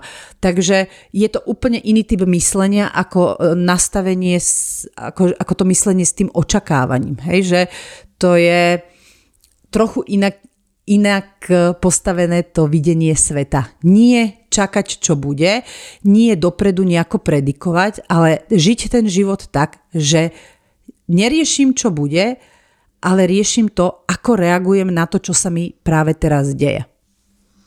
A zároveň nás to asi tak trocha vracia aj k tomu rešpektu, o ktorom sme sa bavili ja to mám takto, ty to máš takto, je to OK. Áno, lebo my keď rešpektujeme, že ten druhý si môže myslieť hoci čo o tom niečom mojom, tak potom nás uh, nedá na kolena to, že, si, že nám napríklad povie, že Ježiš, to je úplná blbosť. Ale ja viem, že to je úplná blbosť pre neho, lebo pre mňa to blbosť nie je, pre mňa je to niečo cenné, niečo, čo sa mi páči, čo ma baví, ale rešpektujem, že je to pre neho blbosť, lebo napríklad ho to nezaujíma. A v tom je ten rešpekt skvelý, že ten rešpekt mi umožňuje ako keby deliť tie svety, že to je tvoj svet, to je môj svet a že je OK, že ty máš svoju realitu a ja mám svoju realitu a že tie naše reality sú není nejako vypodmienované. Hej, že moja realita nemusí nič, lebo to si to tvoja realita žela a naopak. A to nám umožňuje práve, práve ten rešpekt, ja ho spomínam aj v tých podcastoch, rešpekt na druhu, čiže ja rešpektujem teba, že niečo tak vidíš, máš, cítiš a zároveň rešpektujem seba, svoje potreby a nebudem ich meniť iba preto, že niekto iný mi povedal, že to mám urobiť zmením ich, iba ak ja sama sa rozhodnem, že ich e, zmeniť chcem, hoc aj na základe nejakých e, podnetov zvonku. Čiže neočakávať, rešpektovať, to sú ďalšie typy, ktoré sme teraz spomínali. k čomu sa dostaneme teraz v ďalšom bode z tvojho ako keby novoročného, nazvem to, rebríčka typov. Taký ďalší môj tip je, e, aby sme sa neopakovali po iných, e, ale sa inšpirovali. A zase, e, môže to vyzerať na, na oko rovnaké a zároveň to vôbec rovnaké nie je, lebo ľudia sa často opičia po iných a chcú byť nejaký copy-paste niekoho, chcú niečo robiť ako niekto, chcú podávať výkon ako niekto, chcú vyzerať ako niekto, ale potom vlastne v tom tom e, opičení sa alebo v tom opakovaní sa po niekom absolútne chýba to tvoje vnútro. Tam chýba vôbec e, nejaký kus teba. Uh, nie vždy to vôbec ty chceš, to čo robíš. Uh, nejaká tvoja časť to chce, veľa druhých častí to nemusí chcieť a v konečnom dôsledku je to len nejaký taký copy-paste, kde absolútne chýba, chýba tomu tá duša, chýba, chýba tomu ten názor. A absolútne iné je, uh, keď sa od niekoho inšpirujeme, lebo to, že sa inšpirujeme je OK, my sa inšpirujeme niečo urobiť alebo nejako vyzerať, ale keď, keď to ponecháme v tej rovine inšpirácia, tak potom do toho dáme to vlastné. A keď skombinujeme tú inšpiráciu plus to vlastné, tak nám vyjde niečo, niečo moje nové. A je v tom obrovský rozdiel, ako keď uh, vlastne len niekoho alebo niečo kopírujeme. Lebo ľudia často kopírujú práve preto, lebo oni chcú byť výnimoční. Uh, lenže výnimoční nie sú práve tým, že je toto kopírovanie. Kdežto pri tej inšpirácii, kde človek do toho sa síce niečím inšpiruje, ale dá do toho ešte to vlastné ja, ten vlastný element, tak vtedy z toho vznikne ten originál, kdežto ten originál nikdy nevznikne len pri kopírovaní niekoho. Ono často ľudia kopírujú práve preto, aby si zdvihli uh, sebavedomie, lenže ono si tiež treba uvedomiť, že je to len to fejkové sebavedomie. A, lebo tá seba hodnota a sebavedomie idú hore len vtedy, keď do toho dávame to naše ja, keď uh, to ide uh, z nášho vnútra a to sa nedieje cez to kopírovanie, ale cez cez tú inšpiráciu a cez tú vlastnú zložku do toho, do toho nášho tvoriva do tej našej tvorivej časti v tej danej veci. A ono je to super, keď to aj deťom e, vysvetľujeme, lebo vlastne je prirodzené v tom detskom vývine, že v nejakom momente to dieťa začne kopírovať, že začne kopírovať uh, kamarátov a niekde v tom procese je fajn im vysvetliť, že je úplne OK, že sa niekým inšpirujeme, ale je to uh, viac fajn robiť cez tú inšpiráciu a dať do toho to svoje vlastné ja, ako len uh, cez to čisté kopírovanie. Ty si spomínala, že často ľudia kopírujú, lebo chcú byť výnimoční. Chcieť byť výnimočný v tom není tak trochu nárok? No keď sa pozrieme na to z tohto hľadiska, je to nárok, keď idem do toho byť výnimočný, keď ten zámer je uh-huh. byť výnimočný. Ale keď si skopírujeme niečo, že čo sa nám páči a dáme do toho svoje ja a robíme bez, to, bez toho nastavenia tej výnimočnosti, tak to je vlastne zase to zdravé, kde potom uh, vôbec neprichádza nejaké to položenie na kolena zvonku, lebo zase chcem byť výnimočný a pôjdem do toho vypočítavo, že dobre, inšpirujem sa, nebudem sa kopírovať, ale inšpirujem dať do toho vlastné ja a budem výnimočná a budem sa pozerať na druhých, či ma vidia ako výnimočnú, tak zase niekto áno, niekto nie a potom z toho áno sa budem tešiť a z toho nebudem frustrovaná.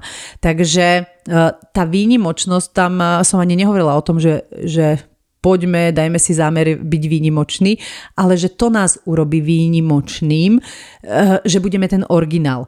Lebo originál je vždy výnimočný. Každý jeden originál je výnimočný a my každý sme originál. Akorát veľa ľudí z toho originálu robí lacnú kópiu a to je ten problém, že udupú ten svoj vlastný originál pod tou nálepkou dokonalosti, pod tou nálepkou výnimočnosti, pod tou nálepkou toho kopírovania a zrazu z originálu sa stane jeden uh, veľký fake a to je jedno, či sa bavíme o vizuále, uh, nejakom estetickom, alebo sa bavíme o fotkách, alebo sa bavíme o športovom výkone, to je úplne jedno. A to je to, kde vlastne to naše ja zhasína, tá naša duša uh, pod týmito nálepkami, keď nemá priestor na, to, na, tú, na, na ten svoj originál, tak uh, ona začne vysychať a ten život začne byť taký, taký zvednutý. On na oko môže byť pekný, lebo bude na oko výnimočný a dokonalý, ale v tej svojej podstate bude vyschnutý a smutný.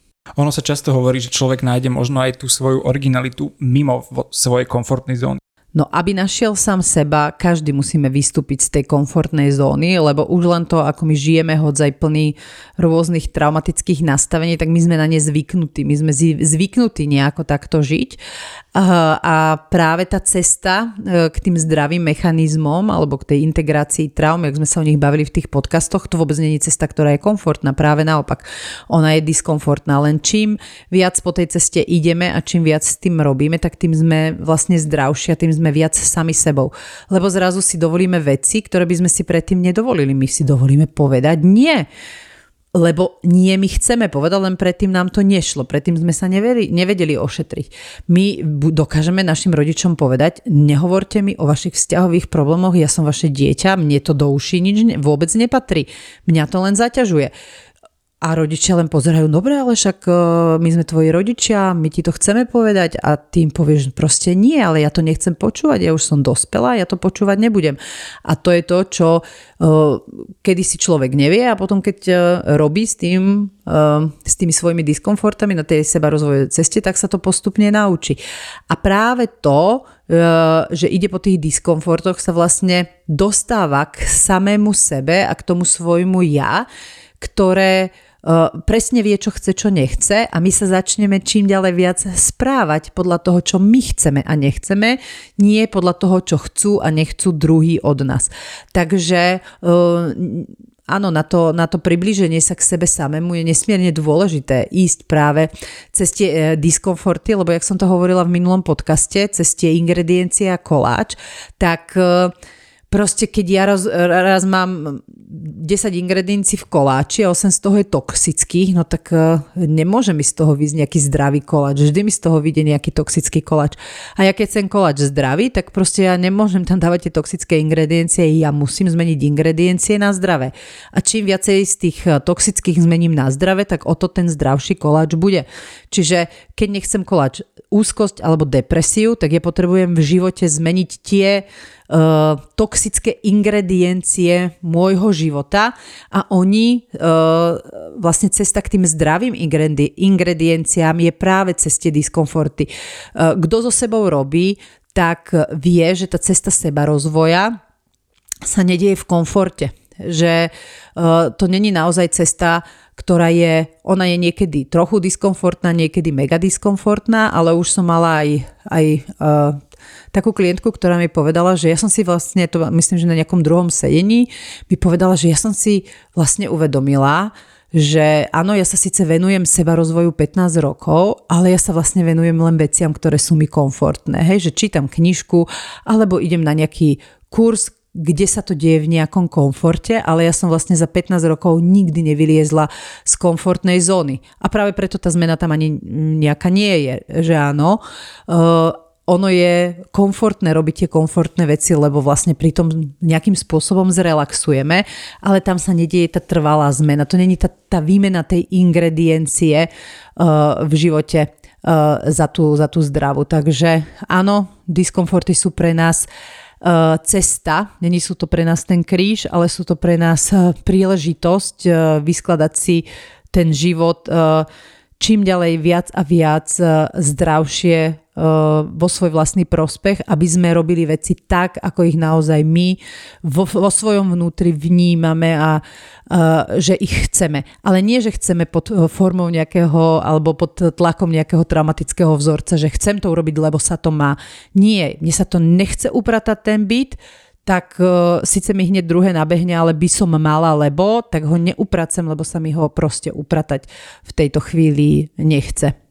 No a čo sa týka nájdenia originality uh, mimo tej komfortnej zóny, to je ťažko povedať, lebo uh, určite tá originalita, čím viac sa dostávame k sebe, tak to je to, o čom som rozprávala doteraz, tak tým sme viacej originálni, lebo sa približujeme k sebe samému. Takže uh, my tiež, ten náš originál je nejak onálepkovaný a je nejak obalastovaný a práve na tej ceste seba rozvoja, tým, že sa zbavujeme toho balastu a tých nálepiek, sa približujeme čím ďalej viacej e, k tomu svojmu originálu. Takže áno, z tohoto uhla pohľadu sa dostávame k tej svojej originalite práve cez tie diskomforty e, v tom zmysle, že sa zbavujeme tých, tých vecí, ktoré nie sú naše, ktoré nám boli navzorcované, ktoré nám boli dané, do ktorých sme boli nejako vsadení, napríklad nejaké prostredie, do ktorého sme sa narodili a ako deti sme s tým samozrejme nič nevedeli robiť.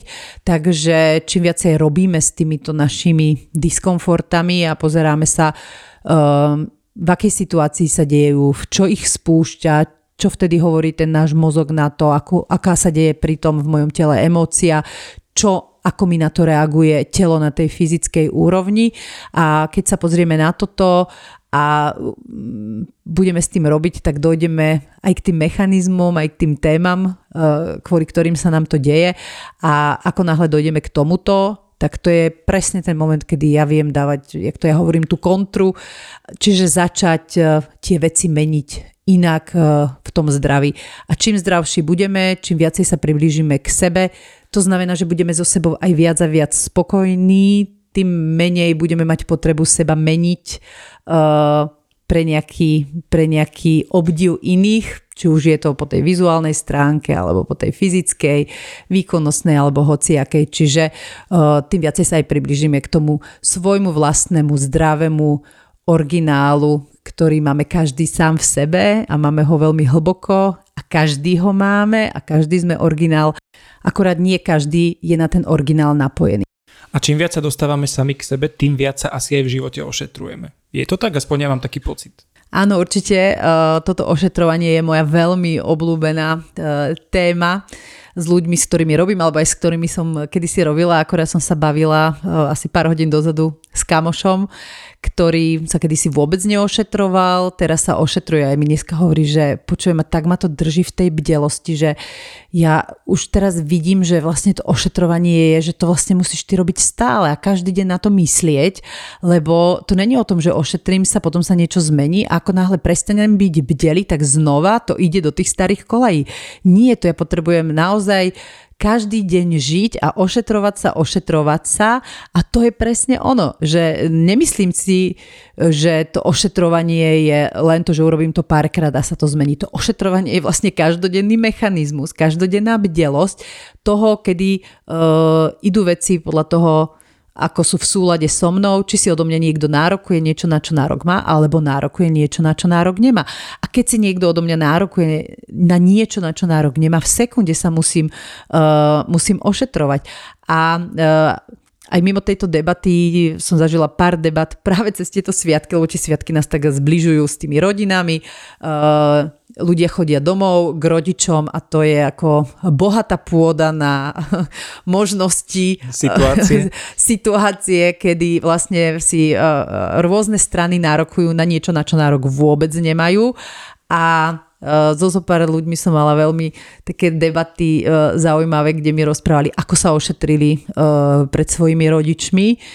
A všetci sa vlastne zhodli na tom, že to je také super sa ošetrovať, že že, ma to, že som k tomuto nedošla alebo nedošiel skôr, lebo ono, ako je to nepríjemné, to ošetrenie, ako ten proces, keď sa ošetruješ. Veľakrát je to práve v tom konflikte, uh, Uh, lebo niekedy to bez toho konfliktu nejde, ale vlastne to absolútne potom skôr či neskôr zmení, um, zmení tú situáciu uh, na únosnú ak nie rovno príjemnú. Ja sama som, keď sme boli napríklad u nás na návšteve, u našich v jednom momente sa stočila debata na tému COVID a ja som došla, povedala som, keď v sekunde neprestane táto debata, my ideme preč. My sa nebudeme tuto uh, žiť ani debatovať vôbec vo forme tej, že kto je hajzel, kto není hajzel, kto je dobrý, kto je zlý, že proste absolútne sa nezúčastňujeme tejto debaty a buď sa tá debata vypne a budeme sa venovať debate, ktorú, ktorá baví všetky strany,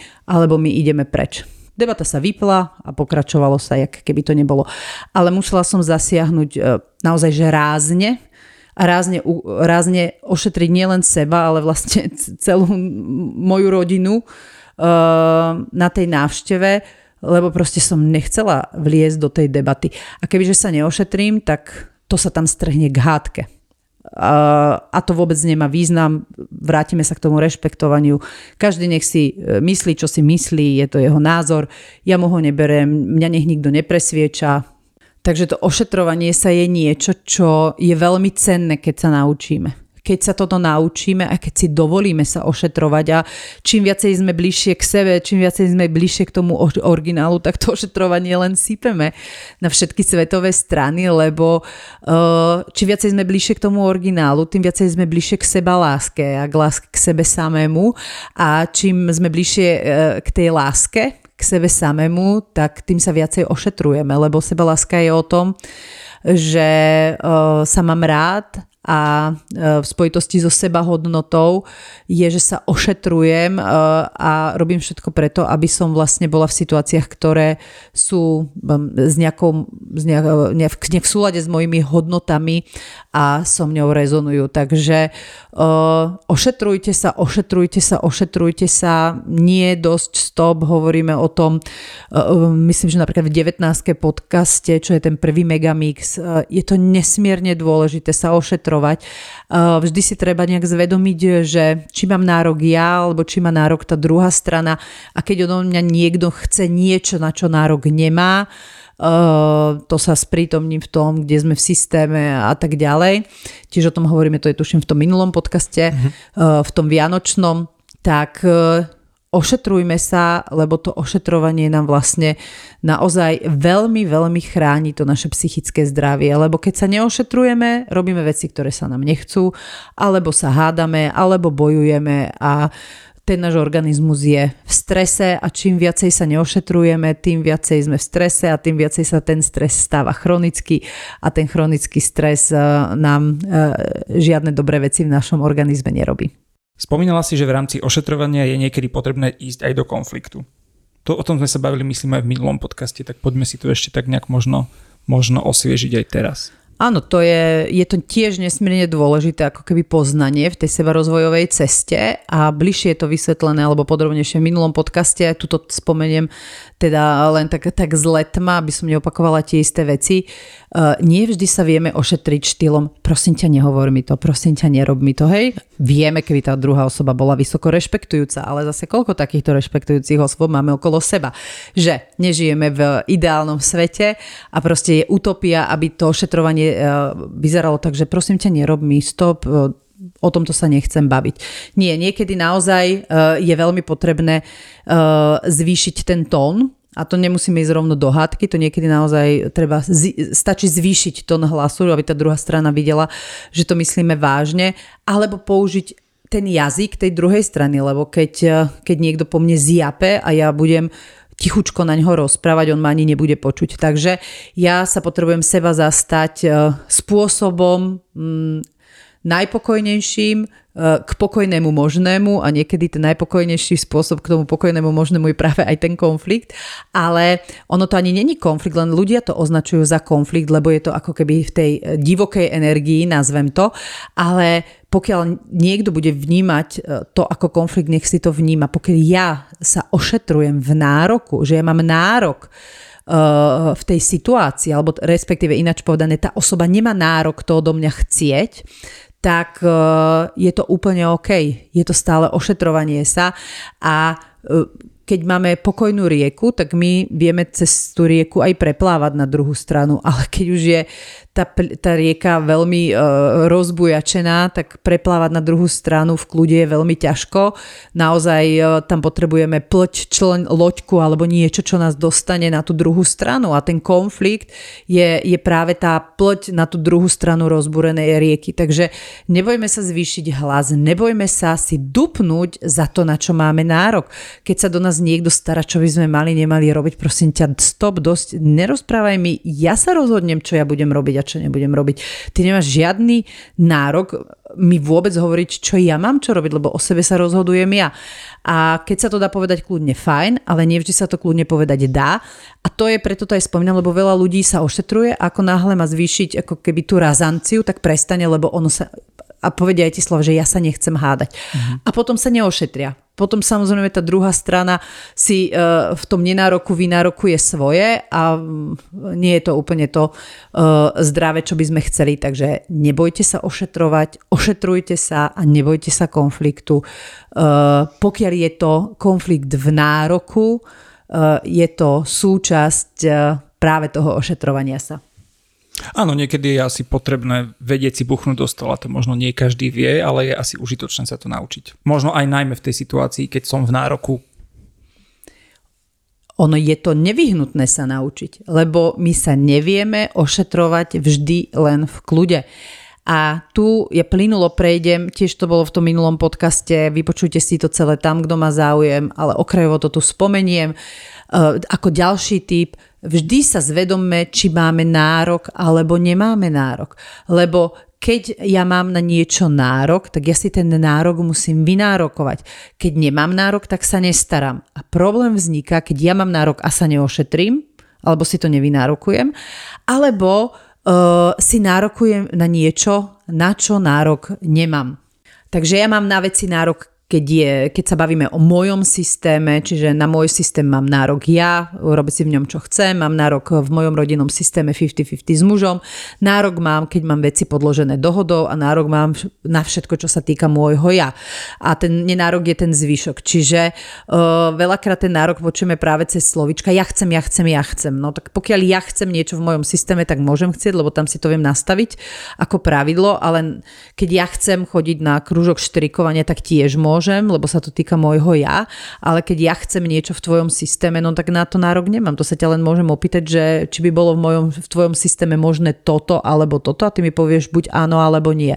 Lebo uh, my to poznáme z tých našich podcastov, máme trikrát, musím, musím sa postarať o seba, musím sa postarať o svoje dieťa do 18 a o rodičov, keď sú bezvládni. Inak uh, nikto odo mňa nemôže nič chcieť, môže odo mňa chcieť, pokiaľ s ním mám dohodu, že sa na niečom dohodnem. A toto sú tie mantinely, v ktorých sa treba sprítomňovať, keď e, sa idem ošetrovať, či sa ošetrujem v tom nároku.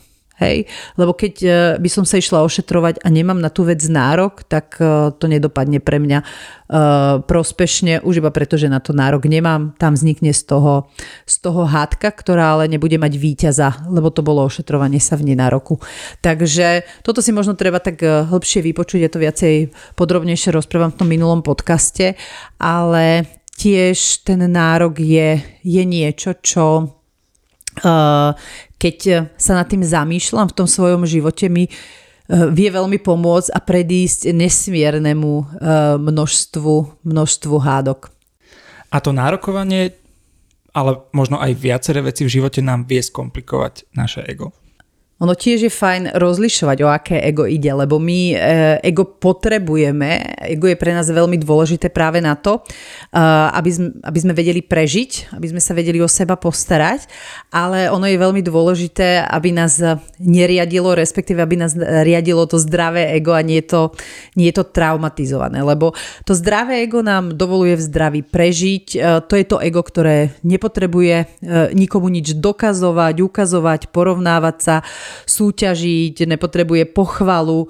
Ono sa pozerá, jak to máme aj na tých obrázkoch, z očí, z očí do očí vlastne v tej, v tej rovine, kde sme, si, kde sme si rovní a v podstate robí všetko preto, aby ošetrilo osobu, aby ošetrilo ten môj systém, aby sme vlastne v zdraví prežili.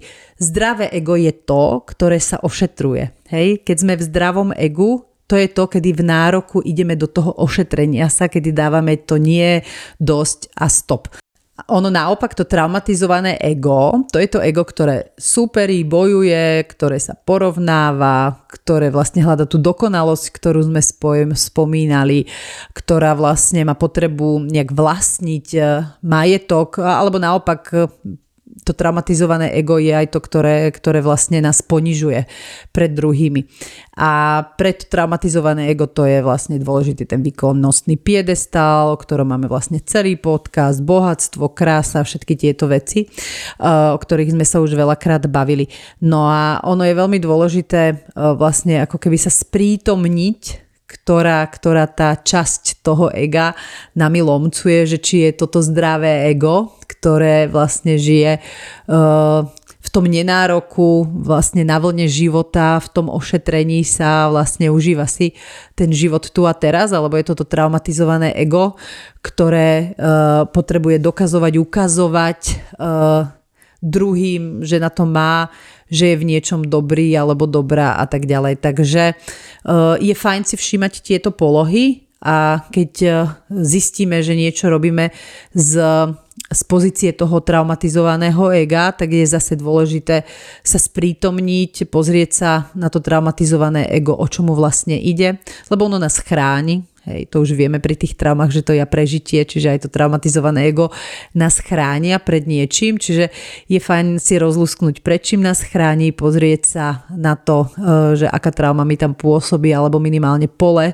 z ktorého to pôsobí a potom s tým robiť. A čím viacej tých traumatizovaných eg e, si všimneme, tým viacej tém si všimneme, alebo tých traumatických mechanizmov a čím viacej toho uvidíme, tak tým viacej zase budeme vedieť e, zmeniť, keď sa preto rozhodneme a čím viacej toho viacej zmeníme, tak tým budeme zdravší a zdravší.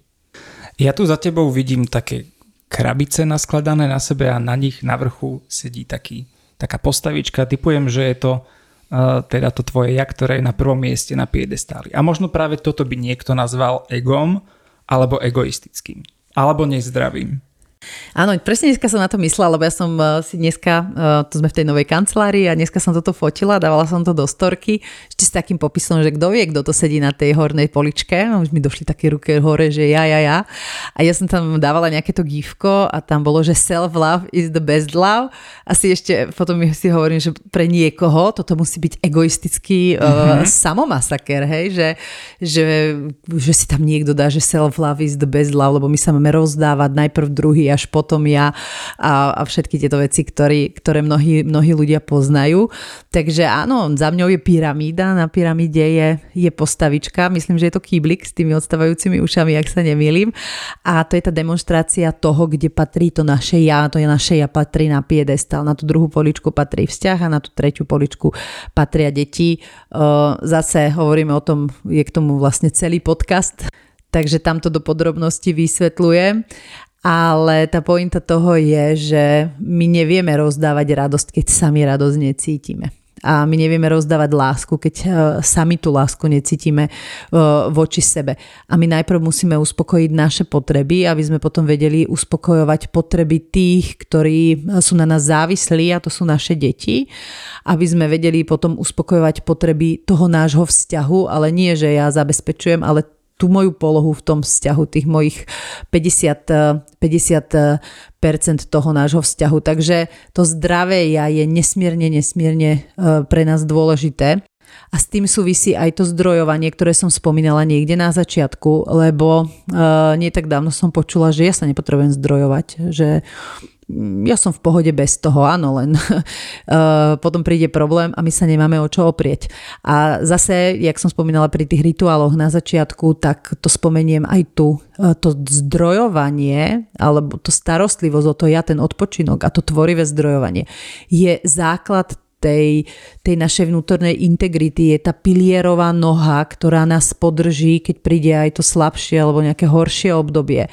Keď ja mám nazdrojovaný systém, tak ja sa mám o čo oprieť, ja sa mám k čomu vrátiť, ja sa mám, ja mám viem uh, si nájsť aktivitu, ktorá budem robiť, lebo veľa ľudí sa, je upnutých na vzťah, sa rozídu a zrazu uh, pomaly sebevražedné sklony, lebo čo ja budem robiť so životom? Ja som sa rozišiel alebo rozišla, ale ja keď mám to, čo ma baví, to, čo ma náplňa a to treba kultivovať, to není, že sa aj o to sa treba starať, lebo ja keď to nebudem robiť, tak proste ono to vyprchá, často na to, častokrát na to zabudneme. Takže my potrebujeme v tom kalendári, vrátim to úplne na začiatok podcastu, mať ten priestor pre to vlastné ja, na ten náš odpočinok, na tie naše zdroje. A to je vlastne to ja na tom piedestali, že ja sa najprv potrebujem postaviť starať o seba, aby som sa vlastne mohla starať uh, o to, čo mi náleží. Čiže starať sa o deti, podávať nejaký výkon v práci, v ktorej dostávam uh, peniaze, za ktoré vlastne platím uh, dom, za ktoré kupujem jedlo, za ktoré sa starám o tú domácnosť. Lebo nie je nič horšie, ako zdrojovať, sami k tomu máme aj na Instagrame taký obrázok, že kde máme naťahané, naťahané tie zdrojovacie káble, čiže nie je nič horšie ako zdrojovať sa z práce, alebo zdrojovať sa z partnera, alebo zdrojovať sa z kamarátov, zdrojovať sa z detí, hej, to veľa ľudí, keď povedia, mne dáva E, energiu moja práca, mne dáva energiu môj partner, mne dávajú energiu moje deti. Nie, toto sú všetko aktivity, ktoré berú energiu, lebo keď vykonávam prácu, ja míňam energiu, keď sa starám o deti, míňam energiu energiu, keď sa hrám s deťmi, míňam energiu. Uh, keď idem na kávu s kámošmi, aj teraz ja míňam energiu, lebo vykonávam nejakú aktivitu, čiže ja potrebujem tú energiu dobíjať. A ja ju dobíjam uh, práve tými zdrojovacími aktivitami, odpočinkom alebo tými tvorivými aktivitami, dobíjam ju pohybom, eh, pobytom na čerstvom vzduchu, na, v kontakte so zemou, eh, na slnku. Takže ja musím mať vyváženú, musím žiť v tej rovnováhe. To, čo vydám, ja potrebujem aj dostať. A tu už sa dostávame k tomu môjmu obľúbenému obrázku, že ja práca, vzťahy, to potrebujem mať v rovnováhe. Aby som, aby som vlastne vedela žiť ten život v rovnováhe, lebo v rovnováhe žijeme v zdraví. Ako náhle sme nezdraví, prvá otázka je, kde ja nemám ten uh, život uh, v rovnováhe. Prečo podľa teba je pre väčšinu ľudí problém nájsť tú sebalásku alebo mať rád úprimne samého seba? A dať sa na tú hornú poličku. Lebo to je náročné, nie každý a veľa ľudí sa vôbec nedá seba na tú, na tú hornú poličku, ale dáva sa na tú, v lepšom prípade druhú a na tú nižšie. No to je problémom, je tá sebaláska, lebo jak je problém dať seba hen tam na ten piedestal, tak je veľký problém, ja keď poviem ľuďom, že tu sa postava, pozeraj sa na seba do zrkadla a povedz si, a to nie že milujem ťa, povedz si, že mám ťa rada, mám ťa rád, to je absolútny problém. Nie každý to vôbec vie povedať, veľa ľudí začne hneď plakať a má problém povedať si mám ťa rád a to už vôbec nehovorím o tom povedať si, že ľúbim ťa alebo, alebo milujem ťa.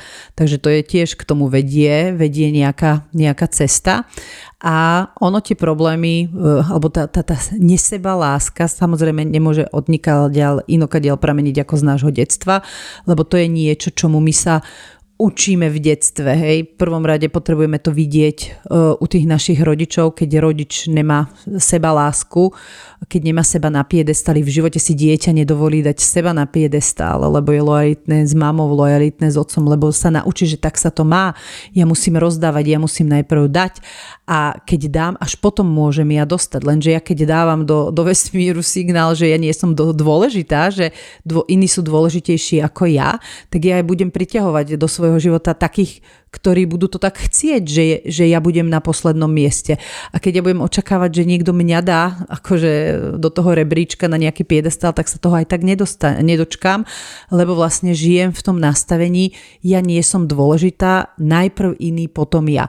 A toto nastavenie, najprv iný, najprv ja, to pochádza samozrejme z detstva a rôznych zranení, ktoré z detstva máme. Čiže to sú tie zranenia z nezasítenia esenciálnych potrieb, ktoré zažívame. Zranenie z odmietnutia. Dieťa potrebuje byť ako malinké prijaté a keď nie je prijaté bez výhrad, tak e, s tými emóciami, ktoré potrebuje, tak e, vlastne zažíva zranenie z, z odmietnutia. A to sa deje v tom období od roka do troch. Potom zranenie z autorít, že my máme to, poznáme, mnohí máme pocit, že nad nami bdie nejaká autorita, či je to v práci, alebo je to církev, alebo je to hociaký systém a veľa ľudí sa upína k autorite a, a vlastne toto upínanie sa k autorite to tiež akože pramení, pramení z toho detstva. A keď sa my upíname k autorite, to znamená, že najprv autorita, až potom ja.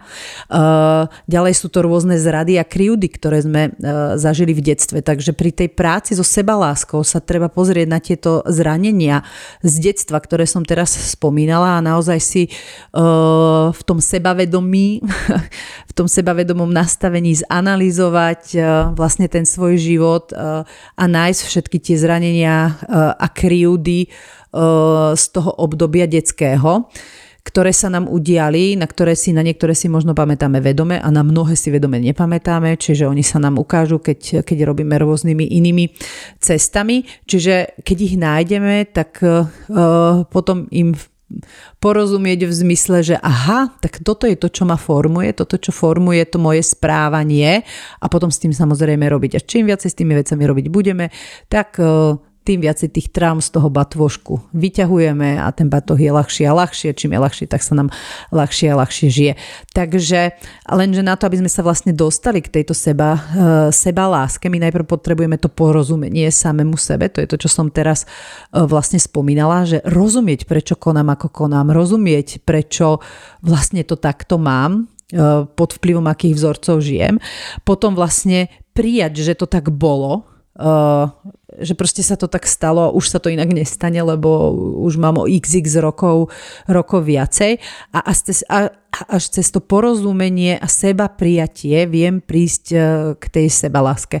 Takže toto je téma, ktorá je tiež e, u mnohých ľudí na, na takú dlhšiu prácu, lebo to nastavenie, ja nie som dôležitá, najprv iný, až potom ja, to je tu veľmi časté. Neviem, či tu, to súvisí s tou dobou toho komunizmu.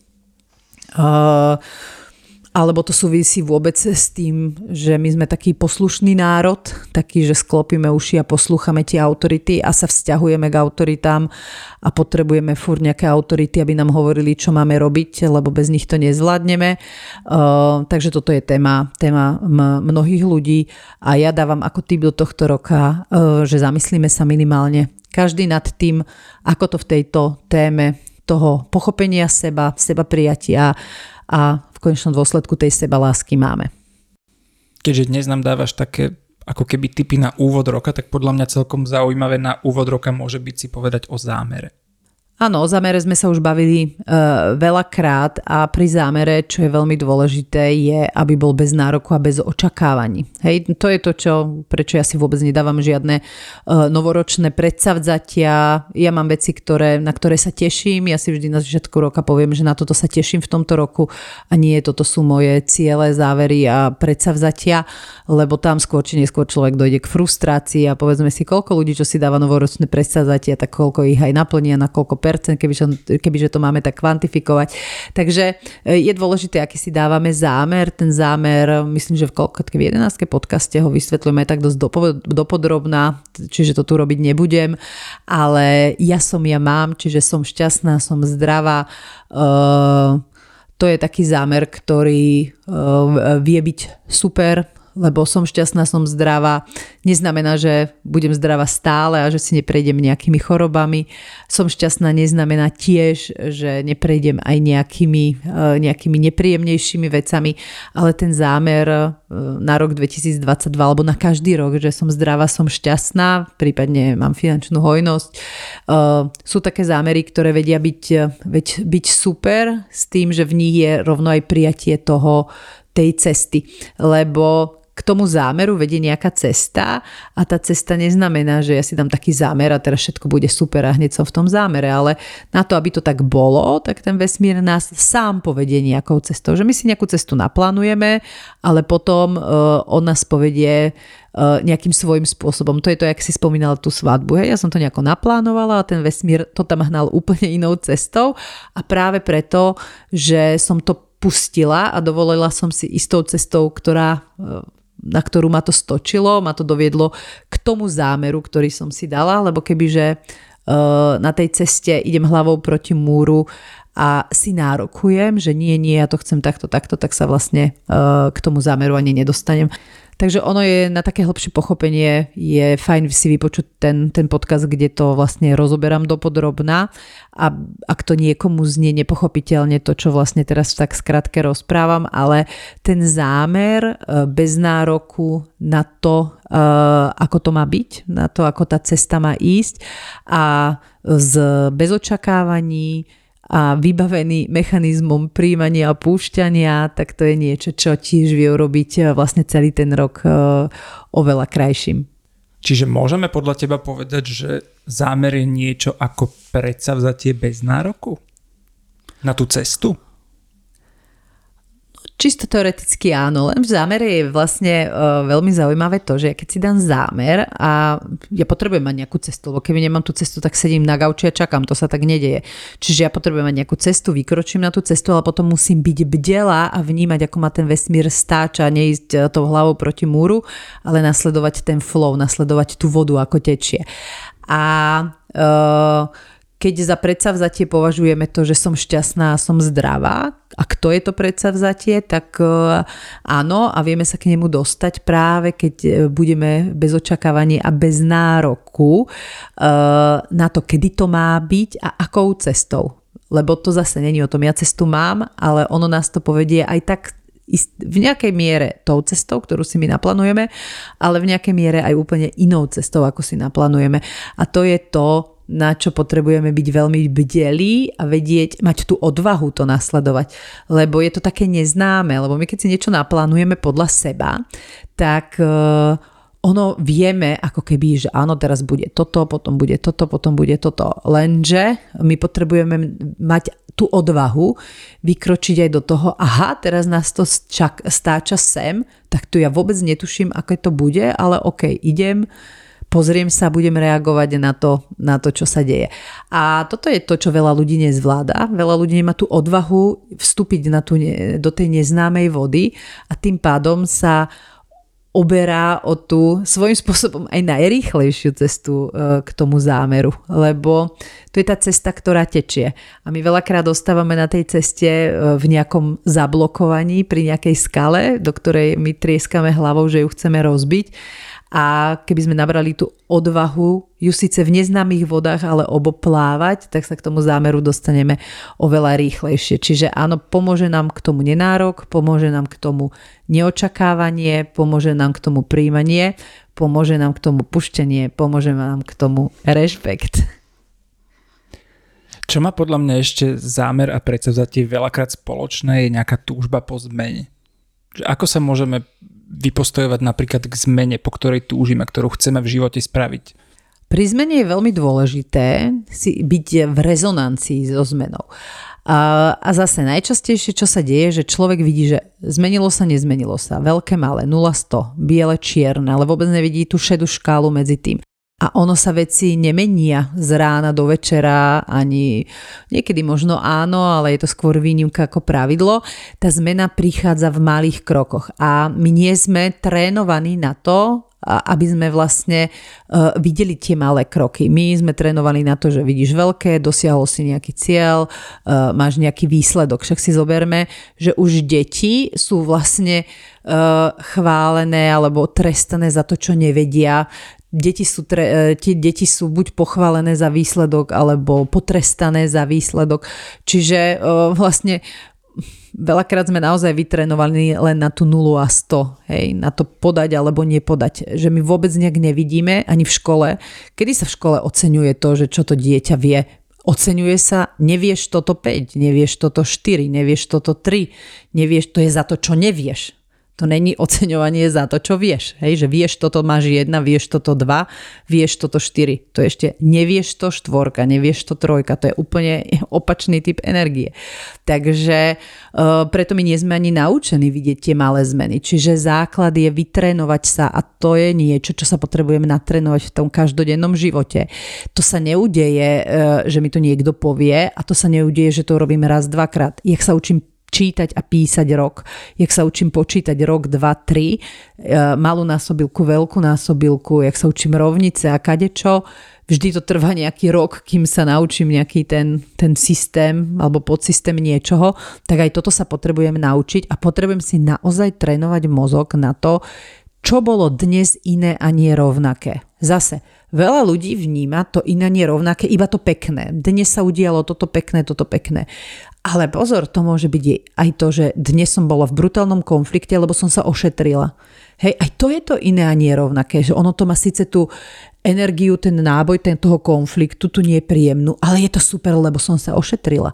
Takže, alebo veľa ľudí už keď si aj začne všímať tú zmenu, tak si všíma len tú peknú, hej, svietilo slnko, toto bolo príjemné a tak ďalej, ale nevidí uh, tú zmenu aj v tých veciach, ktoré nemajú ten príjemný náboj. Čiže je veľmi dôležité si vytrénovať to naozaj, že vycibriť uh, tú pozornosť na tie malé zmeny. A keď ja uvidím, že aha, dneska sa udialo týchto 10 malých zmien, zajtra týchto 10 malých zmien, tak nikto nemôže povedať, e, neviem, dojde mi klient do mesiac, čo je na nie rovnaké, nič sa nezmenilo. Rozmeníme to na drobné, je tam 20 veci. Už ten klient nikdy nepovie, že nič sa nezmenilo, lebo povie si, že ty brďo, že keď sa na to takto pozriem, že koľko vecí sa zmenilo. Práve preto, že ja som upriamila pozornosť nie na veľké zmeny, ale na tie malé zmeny, on ich začal vyťahovať a zrazu ich bolo toľko, že sám je prekvapený, koľko toho bolo. A toto je to, čo sa treba naučiť a vieme sa to naučiť len tým, že na to budeme každý jeden deň zameriavať pozornosť. Že si každý jeden deň naozaj aspoň 3 mesiace, aby som si vytvorila nejaký ako, ten návyk e, typu myslenia, 3 mesiace každý jeden večer sadnem a napíšem, čo bolo dnes iné a nerovnaké, tú rezonanciu so zmenou. Čo bolo dneska super, čo bolo dneska super aj v zmysle ošetrenia sa, príjmania púšťal. Pustila som nejaký vzťah, zrevala som sa jak hovado, bolo to pre mňa veľmi náročné, ale pustila som ho. Hej? Aj to je tá, tá zmena. Alebo minimálne som nad tým rozmýšľala, čo predtým nebolo. Predtým som povedala ani za Boha, teraz som nad tým minimálne rozmýšľala. Sice som to ešte neurobila, ale, ale už som to minimálne pripustila ako jednu, jednu z tých možností. Takže keď budeme sa pozerať nie na tie veľké skoky, ale zameráme pozornosť na tie drobné malé zmeny a vycibríme si tú schopnosť vidieť tie drobné malé zmeny v tej každodennosti, tak potom budeme len pozerať, že ako sa nám ten život e, mení a v jakej radosti je a koľko veci sa super v mojom živote deje, lebo zameriame pozornosť e, práve na tú zmenu a to zameranie pozornosti alebo tá rezonancia so zmenou nie je v tých veľkých skrokoch, ale je práve na, na tie drobné veci, uh, ktoré sa mi dejú každý deň. Čiže rezonovať so zmenou môže ale napríklad znamenať aj to, že človek začne možno pochybovať troška, že niečo sa zmení, urobí nejaký krok a není si istý a chce možno spraviť krok naspäť, že si není človek istý tou zmenou, ktorá nastala alebo ktorú, ktorú sám nejakým spôsobom spravil. Aj takéto niečo sa stáva? Ak áno, asi áno. Čo môžeme s týmto spraviť? to ani nie je rezonancia so zmenou, lebo rezonancia so zmenou je, že všímam si, čo je iné a nerovnaké. Hej? Že a ja keď uvidím mm, niečo, čo je napríklad diskomfortné, tak zase viem, že s tým treba robiť, rozmeniť si to na tému, mechanizmus, dávať tomu kontrolu a tak ďalej. Ale to, na čo sa ty vlastne pýtaš, tak to je taký tiež zaujímavý mechanizmus, ktorý mnoho ľudí má a to je mechanizmus, ktorý ťa brutálne brzdí. To je taká brzda v živote, ktorú je super si uvedomiť a je fajn, že si sa na to spýtal, lebo veľmi dávam do povedomia alebo do pozornosti, že ľudia, keď sa raz rozhodnete, nespochybňujte svoje rozhodnutie. Nezabúdajte, že nie je dôležité to čo, nám, e, to, čo sa nám deje, ale ako na to reagujeme. A my máme vždy, nemáme pištol pri hlave v tých situáciách našich životných, čiže my sa nejako rozhodujeme. Jasné, ja mám na jednu situáciu, sa môžem rozhodnúť tromi, štyrmi, piatimi spôsobmi. Každý z tých spôsobov má svoje pre a proti. Každý má svoje benefity a každý má svoje mínusy alebo nejaké veci, ktoré mi to vezme. Žiaden z tých spôsobov nie je ideál. A ja potrebujem z tých spôsobov si vybrať jeden, ktorý je v rámci možnosti pre mňa najbližšie k tomu, nazvime to ideálu. Hej, že keď si spočítam to pre a proti, alebo v rámci tej, aj tej hodnotovej úrovne, že čo to pre mňa znamená, tak rozhodnem sa pre jednu z tých, z tých ciest. A v momente, keď ja sa rozhodnem pre jednu z tých ciest, ja nemôžem o tom začať pochybovať, lebo veľa ľudí si povie, áno, idem na túto cestu a potom sa začne spochybňovať, potom bolo to dobré rozhodnutie. A tu si vlastne iba nacíte tú energiu toho, že vy vlastne stojíte na mieste alebo idete dopredu veľmi pomaly. Lebo ja keď sa rozhodnem pre nejakú možnosť, a vždy je možné tú, tú cestu v nejakej uh, možnosti znova dať sa na inú, ale pozor, už nie z toho momentu, z ktorého som vyštartovala. Ja to nikdy neviem vrátiť späť. Ja viem ísť dopredu, robiť všetko preto, veriť tej ceste, ale byť bdelý tým náznakom, čo mi dáva a keď sme pri tom púšťaní, keď ja do, dospejem do názoru, že táto cesta už ďalej pre mňa nemá toľko tých benefitov ako na začiatku, tak idem na inú cestu. Ale neriešim, ale ja potrebujem mať ten ťah na bránu, ja potrebujem ísť smerom dopredu. Čiže ja sa potrebujem rozhodnúť pre cestu, úplne je veriť, ísť po nej, aby som nebola v tej paralýze alebo v tom slimačom tempe. A keď ja idem stále, je to tam prítomné to, že ja si nejak zvedomujem, že či tie plusy, mínusy sú stále pre mňa benefičné a zase sa dostanem na nejakú kryžovatku v nejakom momente a ja sa môžem rozhodnúť ísť na inú cestu, to vôbec nie je problém. Ale zase keď sa rozhodnem ísť na inú cestu, potrebujem uveriť tej ceste a mať ťah na tej ceste a keď sa rozhodnem ostať na tejto ceste, tak musím mať ťah na tejto ceste. A veľa ľudí si samo zaťahuje ručnú brzdu spôsobom, vlastne to je traumatický spôsob myslenia, že rozhodnem sa a joj, bolo to do, dobré rozhodnutie, alebo ja mám stále pochybnosti, ja neviem, že či a čo keď toto, čo keď hento. A vlastne ono tá cesta potom bude nie benefičná, nie preto, že by na tej ceste nebol, nebolo to bohatstvo, nech už je to v hociakej forme, ale práve preto, že my sme paralizovaní vlastným traumatickým myslením a nepostavíme sa za svoje rozhodnutie. A zase sa blížime, je niečo obdobné, jak s tou originalitou. Ja sa potrebujem vedieť postaviť za to moje rozhodnutie. Ja som sa tak proste rozhodla, čiže ja berem následky toho, nech sú hociaké. Či už E, červené, biele, červené, e, čierne, zelené alebo hociakej farby. Ja berem ako následok toho rozhodnutia aj to pekné, čo mi prinesie, aj to nepríjemné, čo mi prinesie. Lebo každé rozhodnutie, e, ako má pre a proti, tak má nejaký následok, ktorý je aj taký, aj onaký. A mm, čím sa budem viacej oslabovať v, zmysle tých pochybností a rozmýšľania, veľa ľudí to má nastavené, bolo to správne rozhodnutie, tam je to jednošipkové správne, tak to je to, čo ma oslabuje a tá cesta mi vie priniesť oveľa väčšie bohatstvo, nech je to v akejkoľvek forme, čoho sa tá cesta týka. Uh, keď ja pôjdem po tej ceste, budeme jej veriť a budem mať ten drive ísť dopredu a nebudem sa vôbec pozerať späť iba dopredu a vpredu riešiť hoc aj inú cestu, ale v tom ťahu na bránu a dopredu, ako keď e, vlastne to robím s tým spätným, e, spätným chodom. Takže keď už sa pre niečo rozhodneme, je veľmi dôležité nespochybňovať vlastné rozhodnutie, naplno sa, naplno sa do ňoho ponoriť, veriť mu, robiť najlepšie ako viem, mať ten ťah na bránu a stále mať v hlave, že vždy je tam viac možností, aj keď ich nevidíme. A napriek tomu, že ja som teraz na tejto ceste, to neznamená, že ja z tej cesty nemôžem zliezť na nejakú inú. Môžem, ale musím pustiť. Nemôžem si nechať benefity tejto cesty, lebo to veľa ľudí chce. Nechám si benefity tejto cesty, ale odídem na inú cestu. No to nejde. Ty musíš tu pustiť aj benefity a nebenefity tejto cesty a ísť na inú a zobrať benefity a nebenefity tej cesty. Len to je veľakrát problém práve, že OK, ja si chcem benefity nechať, ale potom chcem ísť na inú cestu, lebo to má iné benefity a najlepšie aj tie eh, nekomfortné následky, že tie nechcem.